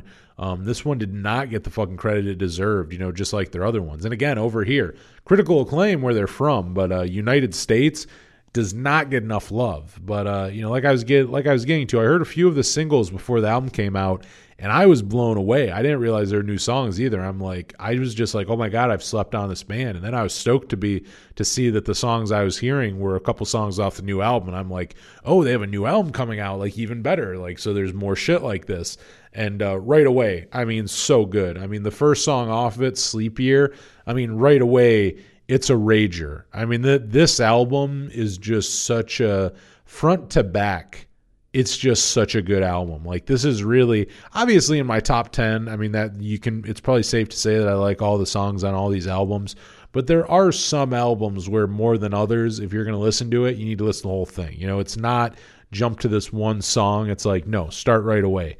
And uh, and they also lure you in with those with a good album opener cuz Sleep Year is one of the best songs on the record and it's just such a solid album opener. You know, like right away, it just it gets into it. Like they don't fuck around. Like it, it's very there's no nonsense. Like this album's really well produced and it sounds really good. Like the guitars sound great, everything sounds nice and it's well produced, but it's not overproduced. You know what I mean? Like this is an album that they can recreate as a four piece band live. Like this is this is not something that is going you know i mean there's not you're not going to find synthesizers on here you're not going to find a bunch of studio tricks like this is just two guitars bass drums one singer i don't even think they have any backup vocals really and uh and their singer i don't know the name i don't know his name off the top of my head but uh just such a great fucking just rock alternative. I mean, if you've never heard them, I mean, the obvious comparison that probably everybody says is Billy Corgan. I mean, he 100%.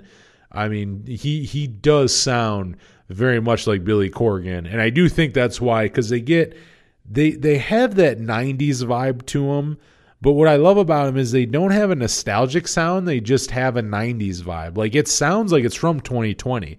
Like Violent Soho doesn't sound old you know what I mean? Like there's some bands who try to purposely sound like an era, like we want to sound like we're from the year 1984. It's not that they sound like they're from the 90s. They just like they heavily sound influenced by that era of music but do it so well. You know what I mean? Like I would say that. It's one of those things where it's like if a band is really influenced by Blink 182 and there's so there's so many that are, but they end up being just shitty versions of the band.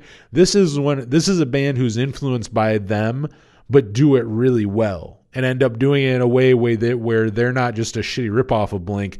They're influenced by them, but are a great like you know like direct influence off of it, but a great like different product on its own. You know that's kind of Violent Soho, like very influenced by '90s music, but doesn't sound like a carbon copy. You know, just same with that, where like their singer sounds like Billy Corgan, but they don't sound like a carbon copy of Smashing Pumpkins. Like I'm sure they listen to Smashing Pumpkins, but uh, you know, they don't sound straight like them.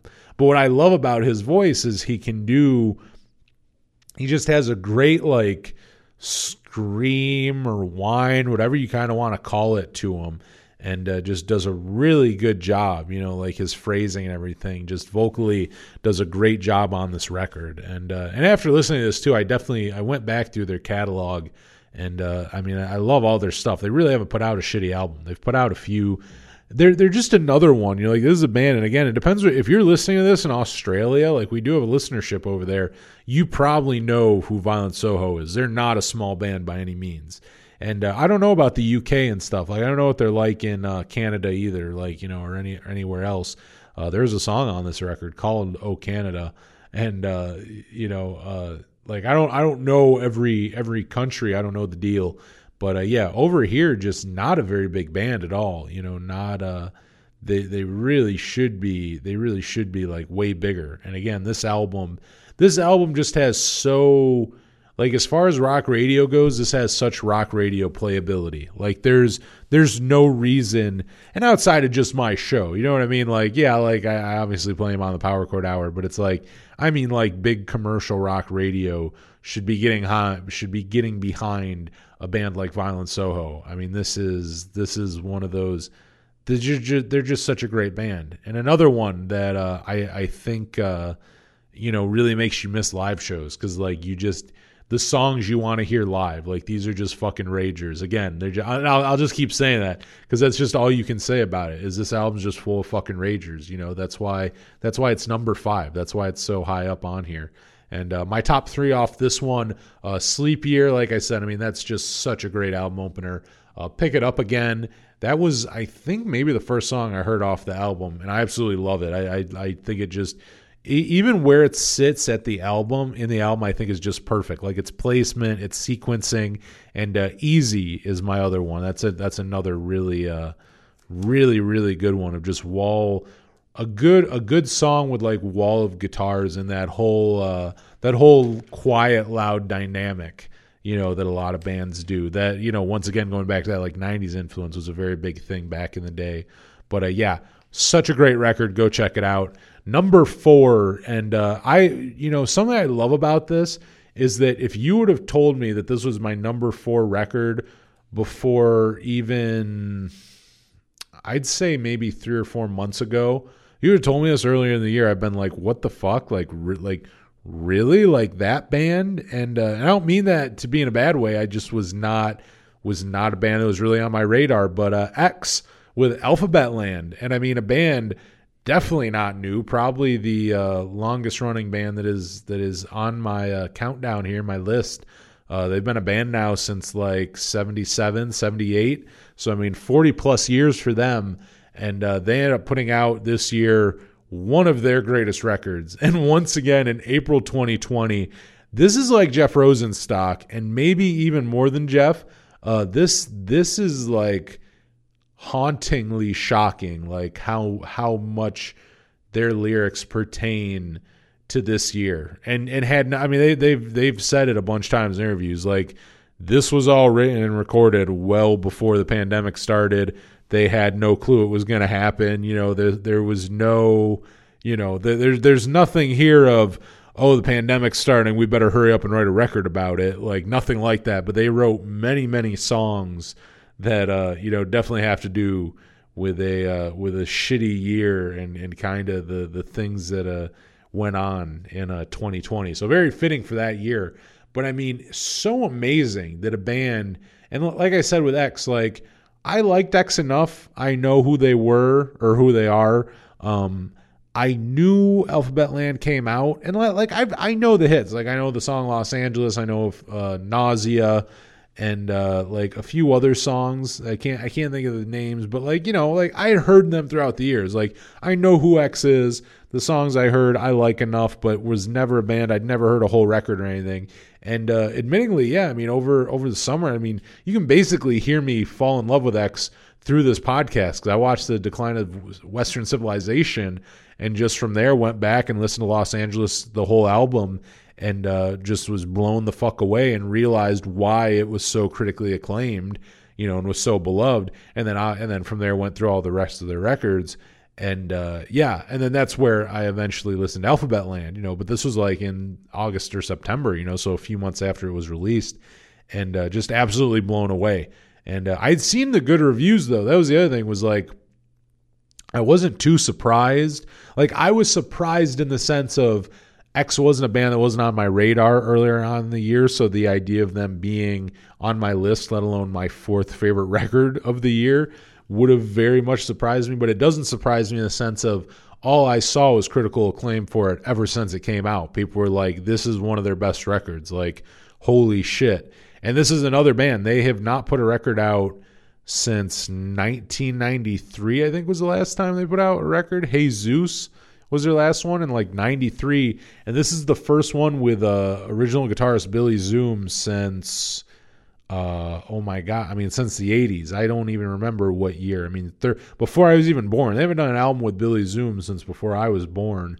And uh to come back and yeah they've played live for years now. I mean they, they're uh, they constantly tour live. So i mean they've they've been around touring but it's like for a band who hasn't released new material in literal decades they put out this this album I put up there with the first four records. The first four uh, albums produced by Ray Manzarek which are the I mean basically regarded as you know the classic the classic era.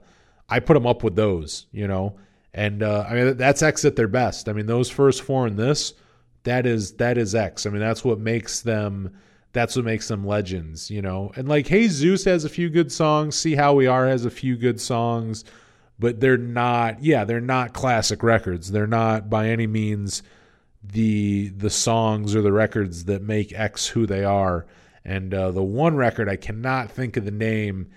It was either Billy Zoom's last one with them or it was their first one without Billy Zoom. Uh, was not. I think it was their.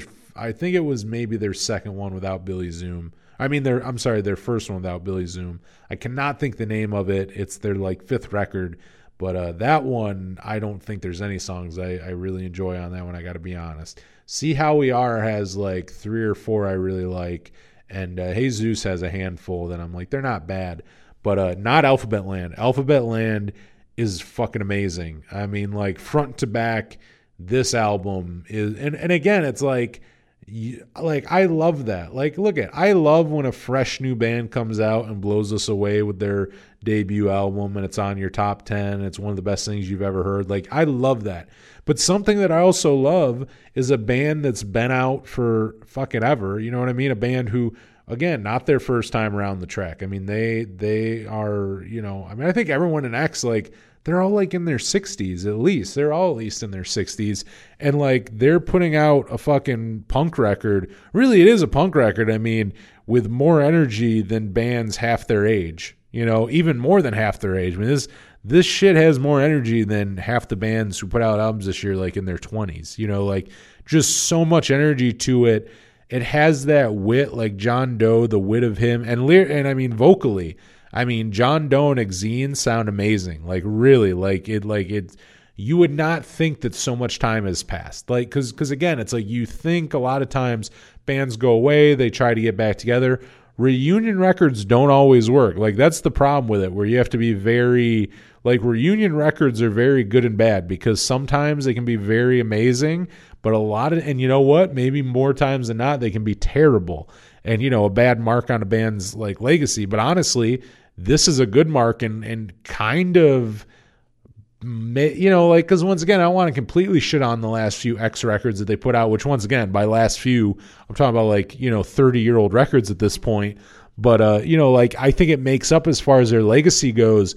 It's putting them back on a track that I think gives them really to continue to write the book, you know, the his, of like the history of X, it lets them continue write to write good albums. You know, not not to be remembered as a band who wrote good albums, but a band that does write good albums. Like because all around the board, this isn't like I'm not I'm not some crazy guy for putting this so far up here. Like I know Laura Jane Grace did. I see tor- tons of uh, different publications putting this up there as one of their favorites. So you know, I'm definitely not the only one saying this. You know, I'm I'm I'm I'm preaching to the choir here when I say it, but it's like this whole record um, you know, and it and it does. It has an old school X like it has that old school X vibe, but it's like which which at the same time one of the best things about X is that I don't think any album really ever sounded the same. That's part of what made them special. And the same thing goes with this. Like it fits perfectly in their catalog, but it doesn't, you know what I mean? Like it's not good because it sounds like Los Angeles Part 2 or something like that. Like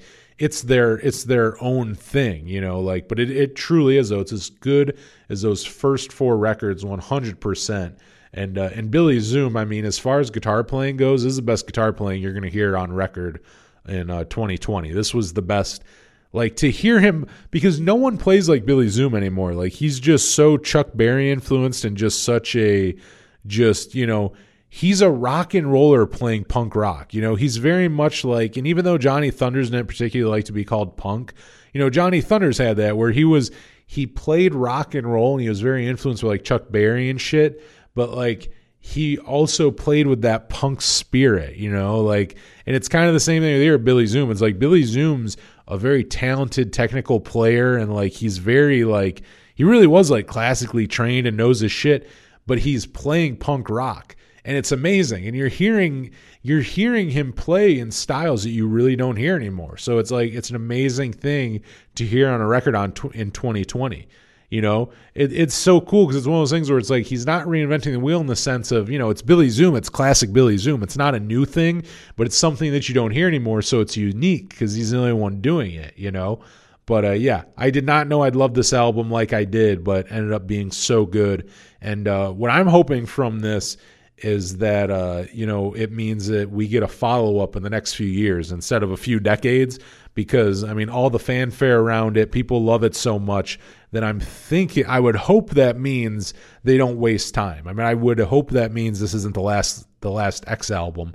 And you know, not to not to be dark. I mean, I think they'll all still be with us for you know for quite a while longer. You know, being in your 60s is uh, still pretty young these days. So, I mean, they, they still have decades left in them, you know, hopefully. But still, you know, as, as you get up there and you get older, you know, it's like, yeah, let's not let so much time go in between.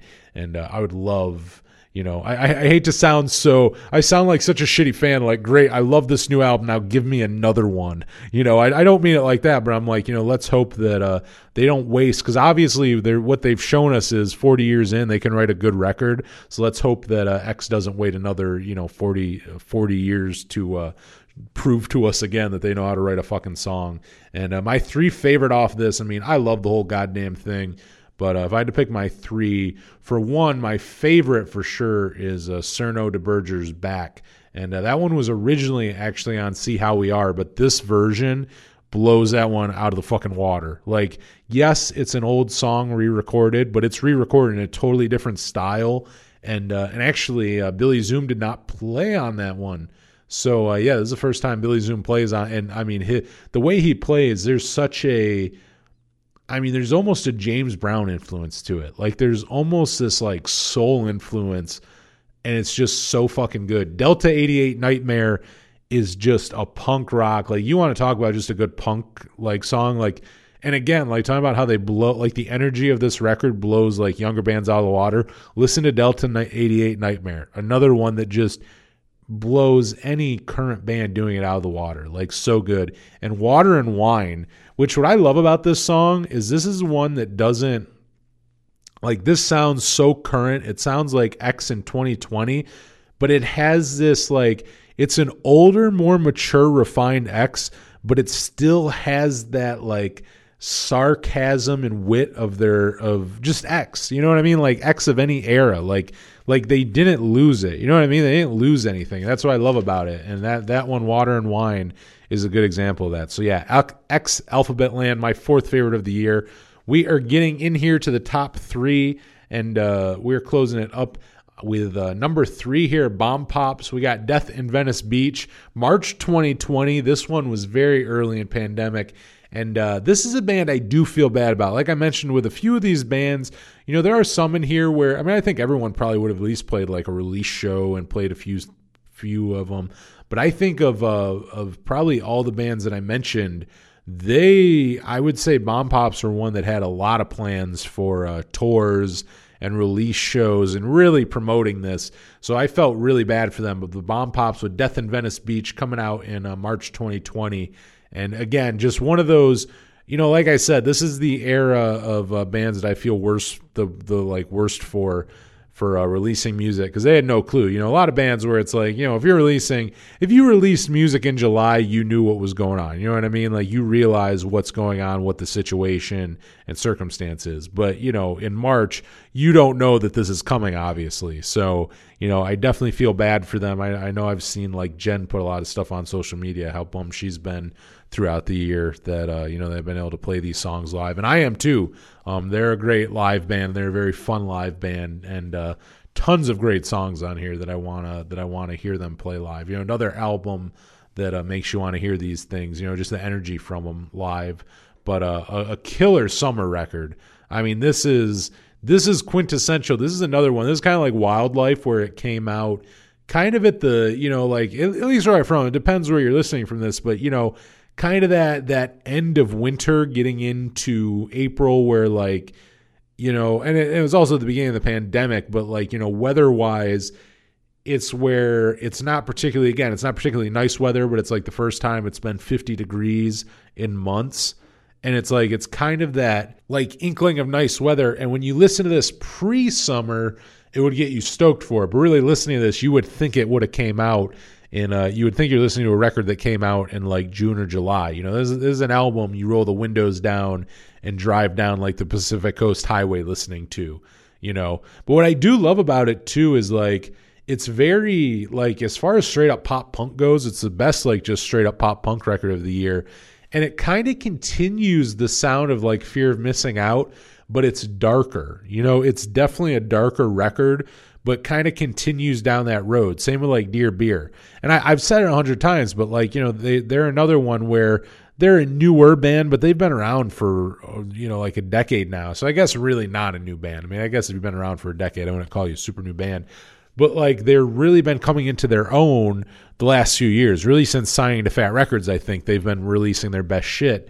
And uh, I mean, I, I love to continue to see it because you see the trajectory of them, and you go like they, they did with Dear Beer, you know, like with Fear of Missing Out. I'm like, I want to see what they do next, and they put out Dear Beer, and I'm like, this is a great like, I love the direction they're that they're going in, and uh, you know, like like they keep doing it and keep impressing me with where they're going, and uh, you know, like again, like they're a band who I think knows what they're good at and they stick to it, but they keep perfecting it. You know, like I think they know they write catchy pop punk songs. They know that they write them well and they keep doing it and they do it. They do it great. Like Jen and Polly both sound great on this one. And, uh, you know, I, I love the dual vocals of them both. They, they both sound the best that they've ever sounded. And, uh, again, I, I like, I like that it's a great follow up to Fear of Missing Out. And it kind of, you know, it, it, it's not too it doesn't veer too far from that sound but it's a great progression and also has a nice dark edge to it you know?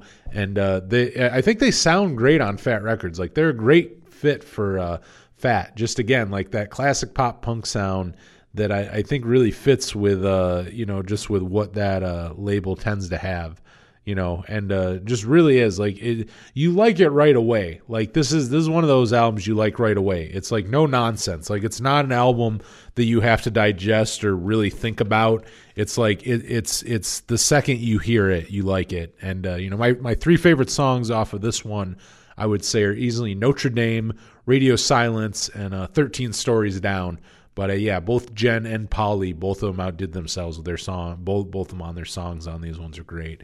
Now uh, coming in number two, you know, funny with a uh, Death in Venice Beach, the Bomb Pops wrote an album that grew on me right away.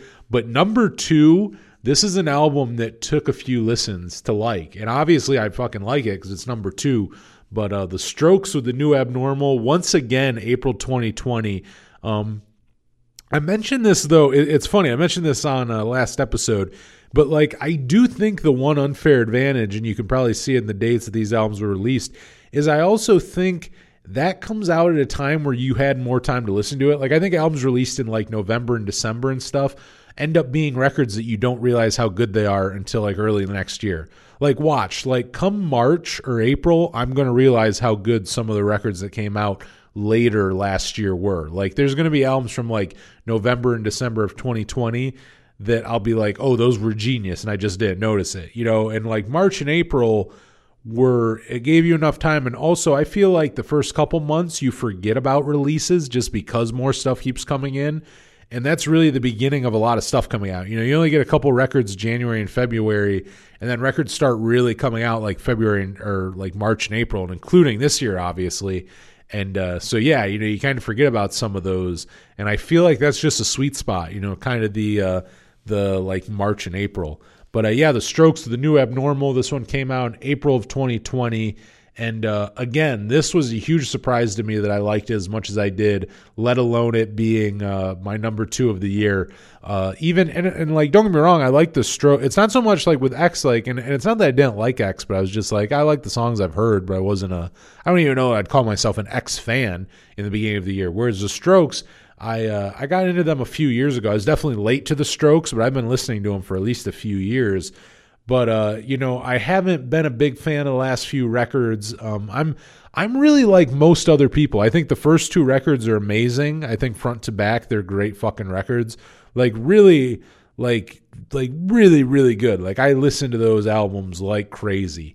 Um, still like are, are just constantly in rotation. Um, after that like uh, First Impressions of Earth, I think there's good songs, but it's not great. And then everything since then has been that. You know, I mean, the first two records, great front to back. Everything since has been a couple good songs here and there. You know, like maybe maybe half of the record. You know, maybe a couple of the records, I'd say like maybe half the songs are great, and then the rest were just kind of like meh.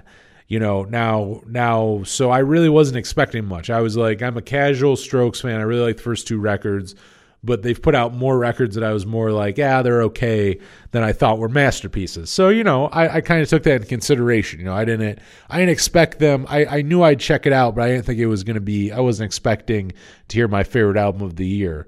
And uh, and when they put out at the door out, I was I didn't like it at all. I'm like, this is it's going more in that direction again, where it's like it's too synthy, like kind of new wave influenced, you know, I mean, not straight new wave, but kind of new wave influence, that 80s synth influence.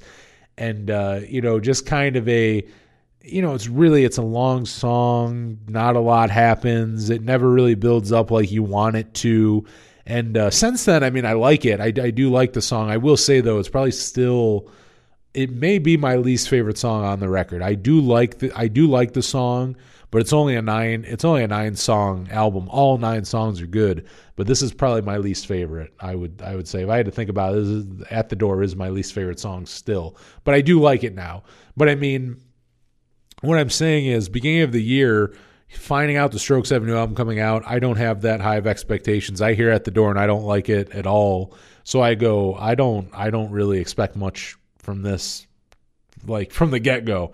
I'm not expecting much and then um, whatever they put out next, either uh, Bad Decisions or I think yeah they did Bad Decisions. I was a little more on. Again, I didn't I didn't love. I didn't think anything indicated I would love it as much as I ended up loving it. But I'm like, okay, this is a better direction. Brooklyn Bridge to Chorus again. I I liked it, but uh, you know, and kind of liked it. I liked it more right away. I would say than the other two. Um, I thought it was a better step in the right direction. But again, I didn't love it. But when the album came out, it was enough at that point where I'm like, okay, I'll check it out. And my first thought of the record was it, it wasn't, the songs were too long. It was kind of boring. I, I didn't love it. You know, there are a couple, there are a couple points where I'm like, yeah, it's not bad, but uh, I wasn't loving it. And then I would say on, but and I liked it enough. Don't get me wrong, I liked it enough to listen to it again. Like sometimes there's albums you don't like, like you just fucking hate it, and you'll never listen to it again. Like it wasn't, it wasn't so bad in that way. I didn't have a visceral reaction. I was like, it's just okay. You know, it wasn't great.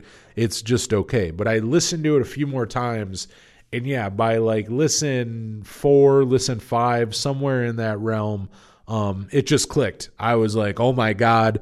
And uh, for a while there you know, really, I didn't. I probably didn't break until maybe into the fall, maybe maybe up until the last few months of the year.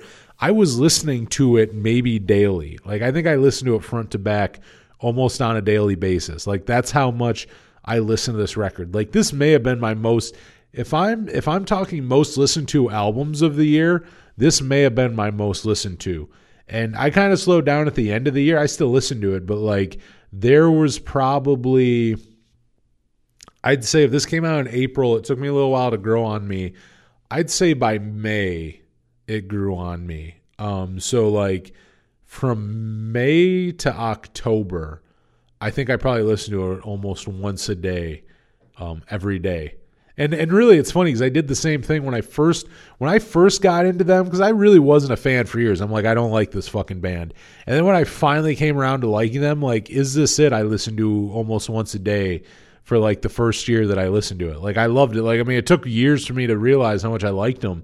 But uh, you know, I re- and it's funny to talk about because it's like I do like the Strokes, but I also don't think they're like the Velvet Underground or something. You know what I mean? Like I don't think they're so profound that it's like something that takes years to understand. It just I, I really wasn't into them for a very long time. But uh, no, this record is uh, so good, and, and you know, really now that I've listened to it a bit, I like the variety. You know, I like that there's songs like "At the Door," and then there's more like you know, there are some songs that are a little more guitar driven. What I do like too is I think I think they found a good mix where they can do more of the synthy shit that they want to do that you know maybe isn't what you traditionally think of with the strokes but they also do it with guitar. So it's not just a song where it's either synth or guitar. It's not either or. It's more songs where you have both of them you know? Um, and that, that's the thing, you know, that that's where I think, you know, at the door they didn't do that, but with the other songs they did it better, where it's like, all right, there's a little bit of both, you know. I think Brooklyn Bridge to Chorus is a good example of that. Like like both like I think the guitar is very prominent and so is the synth. You know, it's not one or the other, both are very prominent. And I, I think I think it's a sound that really works for them. You know, and, and it's funny because it's like it's kind of like with X, where again, like like I put this I put this album, uh, the new abnormal, up there with the first two records, just like with X, I put with their first four, and it's the same thing where I go, this doesn't sound straight up like the first two Strokes record. I, mean, I don't I don't even know that it sounds like vintage Strokes. Maybe maybe a couple times it does. Like I won't say that it doesn't at all, but it's like it doesn't straight up sound like the first two records. It's just the same spirit of just a great band firing on all cylinders and writing a great record that you want to listen to front to back. You know, it's it's just it's like that. And same with X, where it's like Alphabet Land doesn't sound like like say Los Angeles or Wild Gift. It just you know it's it's as good as those records. You know, it's just like that. But uh, yeah, I mean, Rick Rubin, I think you have to give a lot of uh, credit to. I mean, you know, I mean, he's done it with other bands, and he did it. He's now done it with the Strokes. Um, you know, I, I think he got in there, really helped them figure out whatever the hell it was that they needed to figure out. But I mean, they end up writing the the best record they've had since Room on Fire. And uh, yeah, you know, and, and as a bass player too. I mean, I, I always love Nikolai. He's a he's an underrated bass player. He's actually very interesting, and I don't know for a fact, but I would assume he's a he's kind of Motown influenced by like James Jamerson or Bob Babbitt because I definitely hear it in his bass lines. But I mean, I, I love the I love the bass rhythms and grooves and shit on uh, this record. I mean, it's so good. My uh, my favorite three, which I guess is one third of the record because it is only nine songs. I will say they're lo- they're long songs, so it's like it is still like a 45 50 minute uh, minute album. I think I want to say it's like in that realm, even though it's only nine songs. But it's kind of, it kind of is like the old school thing, you know, like with Russian shit, where like they put out a nine song, like an eight or nine song album. You go, what the fuck? But then you look and it's like, oh well, that song's twenty one minutes. You know what I mean? Like, well, it sucks. It's only like like you know like eight songs, but it's like well, one song's twelve minutes, one's twenty minutes, like shit like that. But uh, though no twenty minute songs on here, but there there are some fucking long ones for a Strokes album. At least for at least for the Strokes, they're long songs. But uh, my favorite three off of it: Why Are Sundays So Depressing? Uh, the Adults Are Talking, great album opener, and Brooklyn Bridge to Chorus. And uh, and honestly too, and I love this one so much that actually even picking my favorite three was kind of difficult. Um, I knew Why Are Sundays So Depressing. That one grew.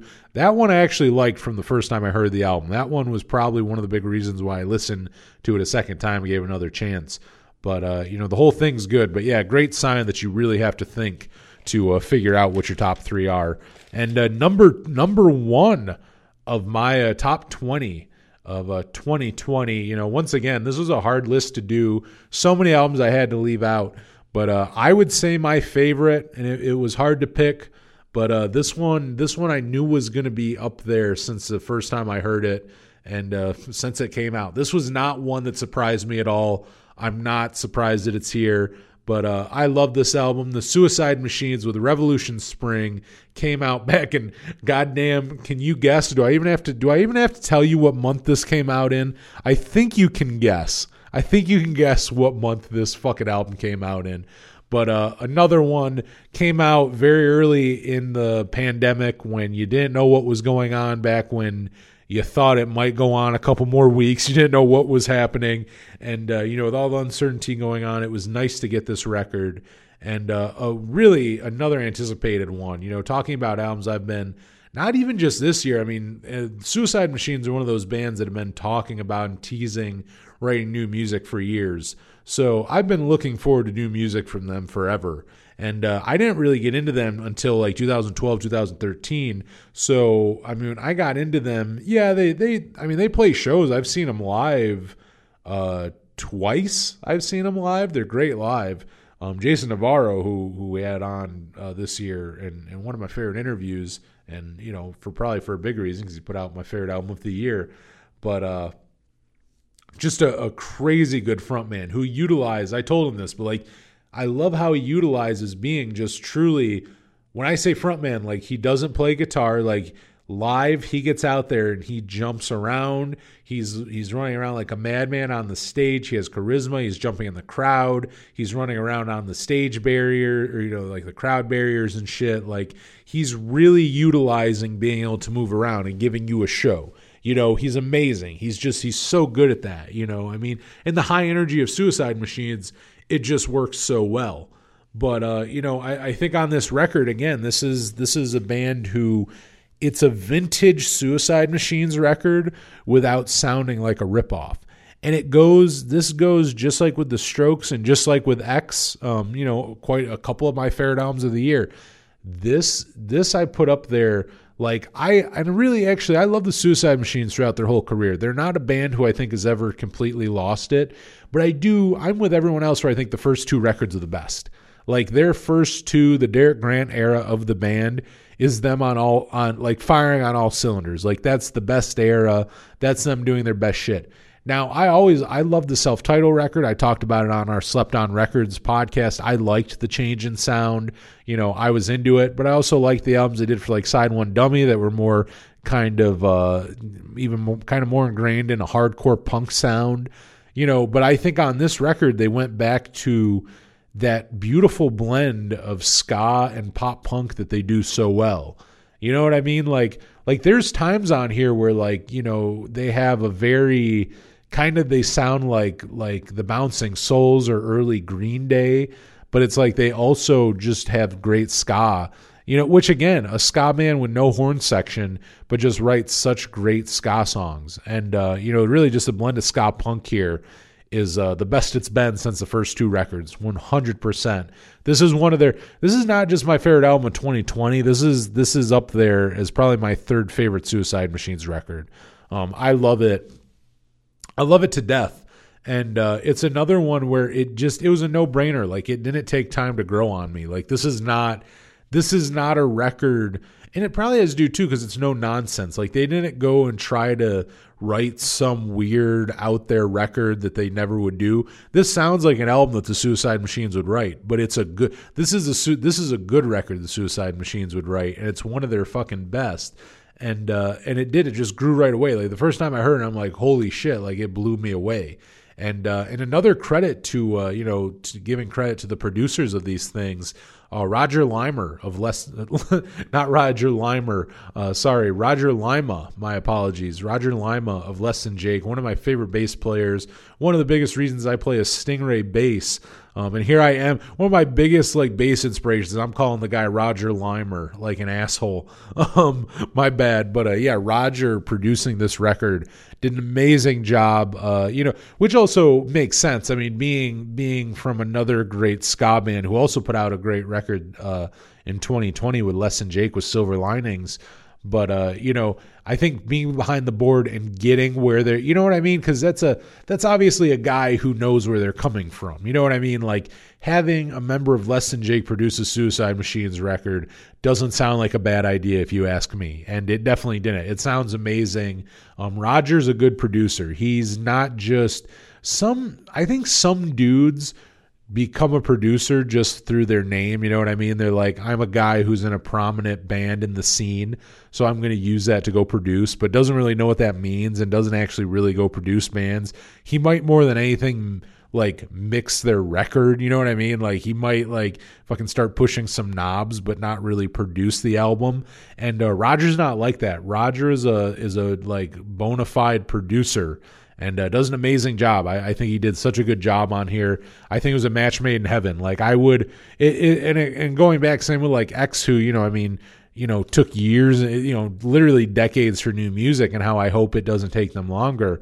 Again with the Suicide Machines, I'm like, and and you know, at the same time, and I and I told Jason this. It's like you know I know it took him so long, and he just said he wanted to write the perfect album. Like if he thought songs were shitty or weren't good enough, he didn't want to release it. That's why they for years talked about a new album but never put it out.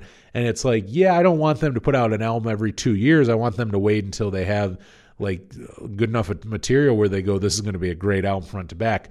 But I do hope that uh, you know they don't wait super long and continue to try to write and write with Roger even. Like I, I think I really think they have something good going writing with Roger.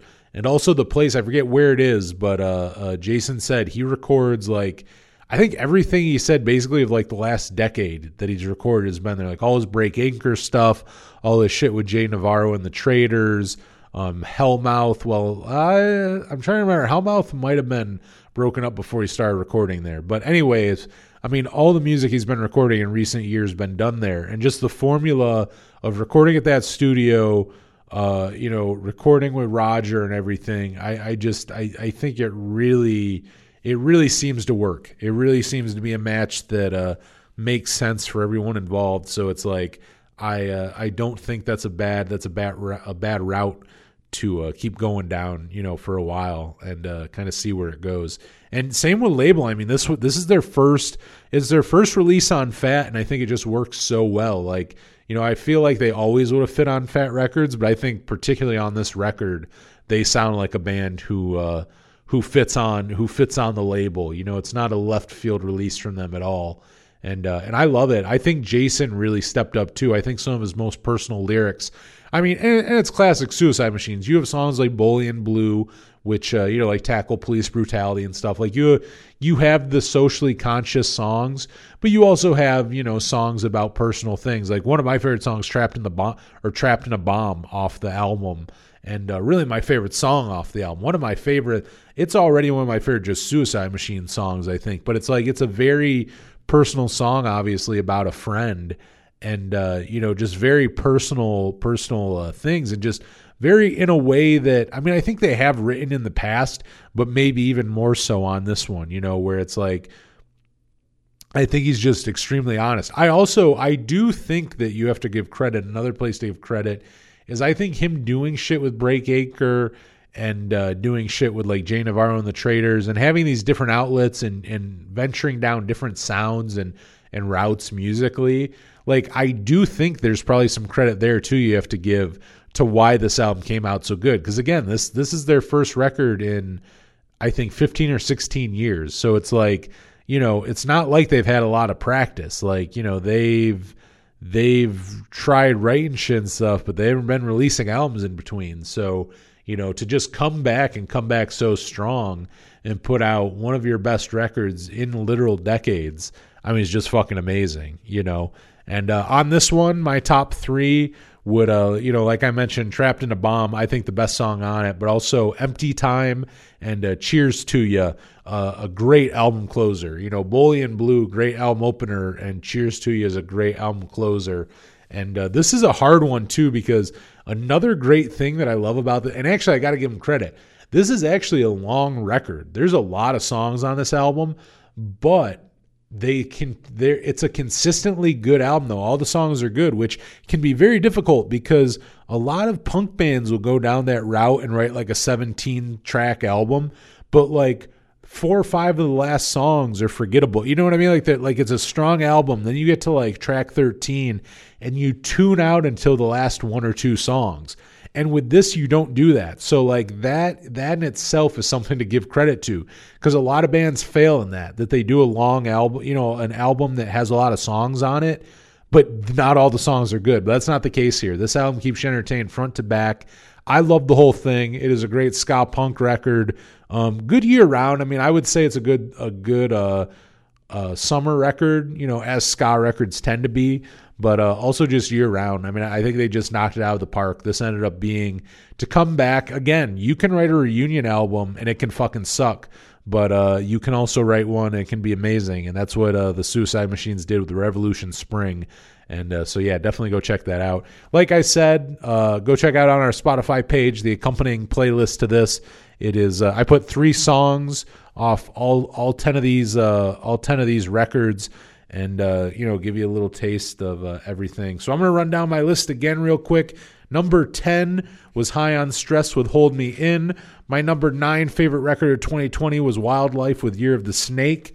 Number 8 was Ultimate Fake Book with The Preserving Machine. So, so good. Number 7, Jeff Rosenstock with No Dream, a surprise release and one of the best. Uh, number six, Get Dead with Dancing with the Curse, a very anticipated one for me.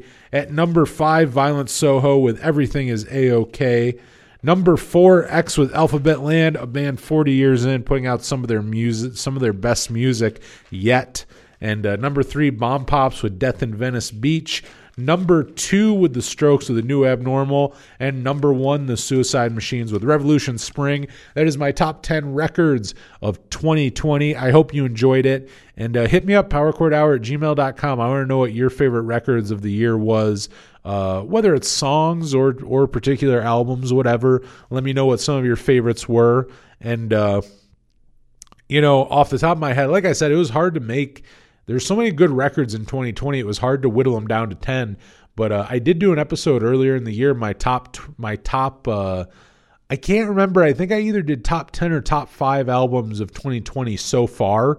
I did it like you know, like in the middle of the year, kind of more in the summertime. And it would be interesting to go back and see what has changed and what stayed the same.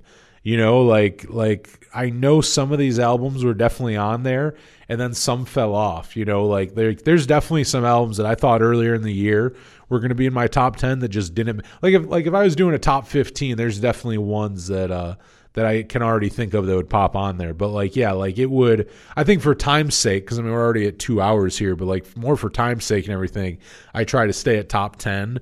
But I mean, yeah, I mean, there were so many albums I probably could have even, even though I think it's a bit ridiculous getting too much bigger than top 10, I probably could have even done like a top 20 if I'm being honest.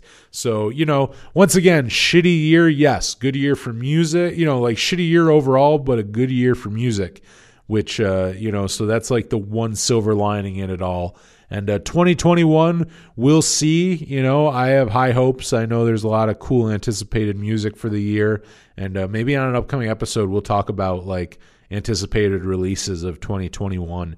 But uh, again, you know, that's the episode. Thank you so much for checking out the Power Chord Hour, sticking with us for another year. Hopefully, your 2021 has been rad so far. And uh, give us a follow online at Power Chord Hour on Twitter, Facebook, and Instagram. We're on uh, Spotify. Our playlists are up there. You can check out the one for this podcast and tons of others. And uh, you can also check out the podcast there if you're not listening there. And uh, new podcasts every Monday. We are going on a little winter break, not yet, but in a couple weeks here. I'll let you know before we do. Um, I'll announce it right before we go on it. But we are going to take a couple weeks off. Uh, I don't like like I know some podcasts do like the whole seasons thing, and we're not doing that. It's not like the end of season one or any fucking bullshit like that. We don't have seasons. I just do these every week until you know unless I can't. So uh, we're gonna take a little break though for just a few weeks.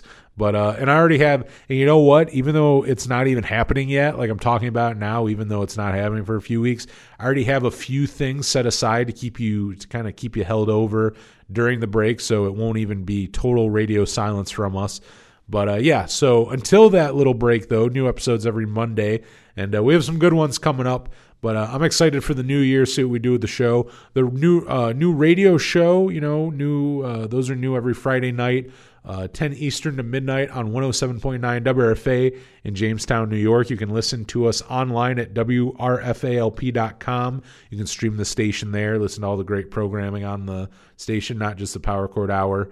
And uh, yeah, uh, uh, you know, go go subscribe wherever you listen to podcasts, and if you would rate and review us on iTunes, send me a screenshot, and I'll send you a Power Chord Hour T-shirt absolutely free. I also have some stickers to give away, so uh, you can hit me up powerchordhour at gmail.com. and uh, yeah. That is going to be it. So those are my top ten of 2020. It is time, you know, that is that is our reflection of uh, 2020, and now it is time to move on. And I'm very excited. Check back next week. Our episode. Uh, I got the I got the dream team back together. I got the two. Uh, I got the Illinois Bad Boys back. I got Zach and Kyle, who you may remember from our uh, top five Blink 182 episode and uh, top five Blink 182 songs episode. Sorry, and uh, and and that's just together. Individually, uh, Zach was also the top five Drive-Thru Record songs he was on, and Kyle, Kyle Steven, he's been on now. I mean, my God, this is like his fifth appearance. I mean, what hasn't he been on? He's been on talk about a bunch of different shit, and uh, he's always fun. And uh, we did, you know, honestly, I listened back to it, and it's like, you know. I mean, the podcast is pretty laid back and candid. Like, I feel like I am myself on here. But, like, when I'm just doing the episodes with just friends, I do feel like there's a different vibe than, like, if I'm interviewing someone or even if I'm doing a solo one. And it's just kind of three friends just being stupid. And like this one is so much just shit talking. It's us talking about our unpopular music opinions. So it's like it's just pi- it's us piling on each other, being like, "You're a fucking idiot for thinking that." You know what I mean? Like it's just so fun. Like I'm listening back and it's just so ridiculous. Like it, it's so it's very much a laid back you know, ridiculous, dumb jokes, you know, foul potty mouth, all that. But it's very fun. So that'll be next week. Uh, unpopular music opinions with Zach and Kyle. So check back for that. But until then, for the Power Chord Hour, I'm Anthony Merchant. Thanks for listening.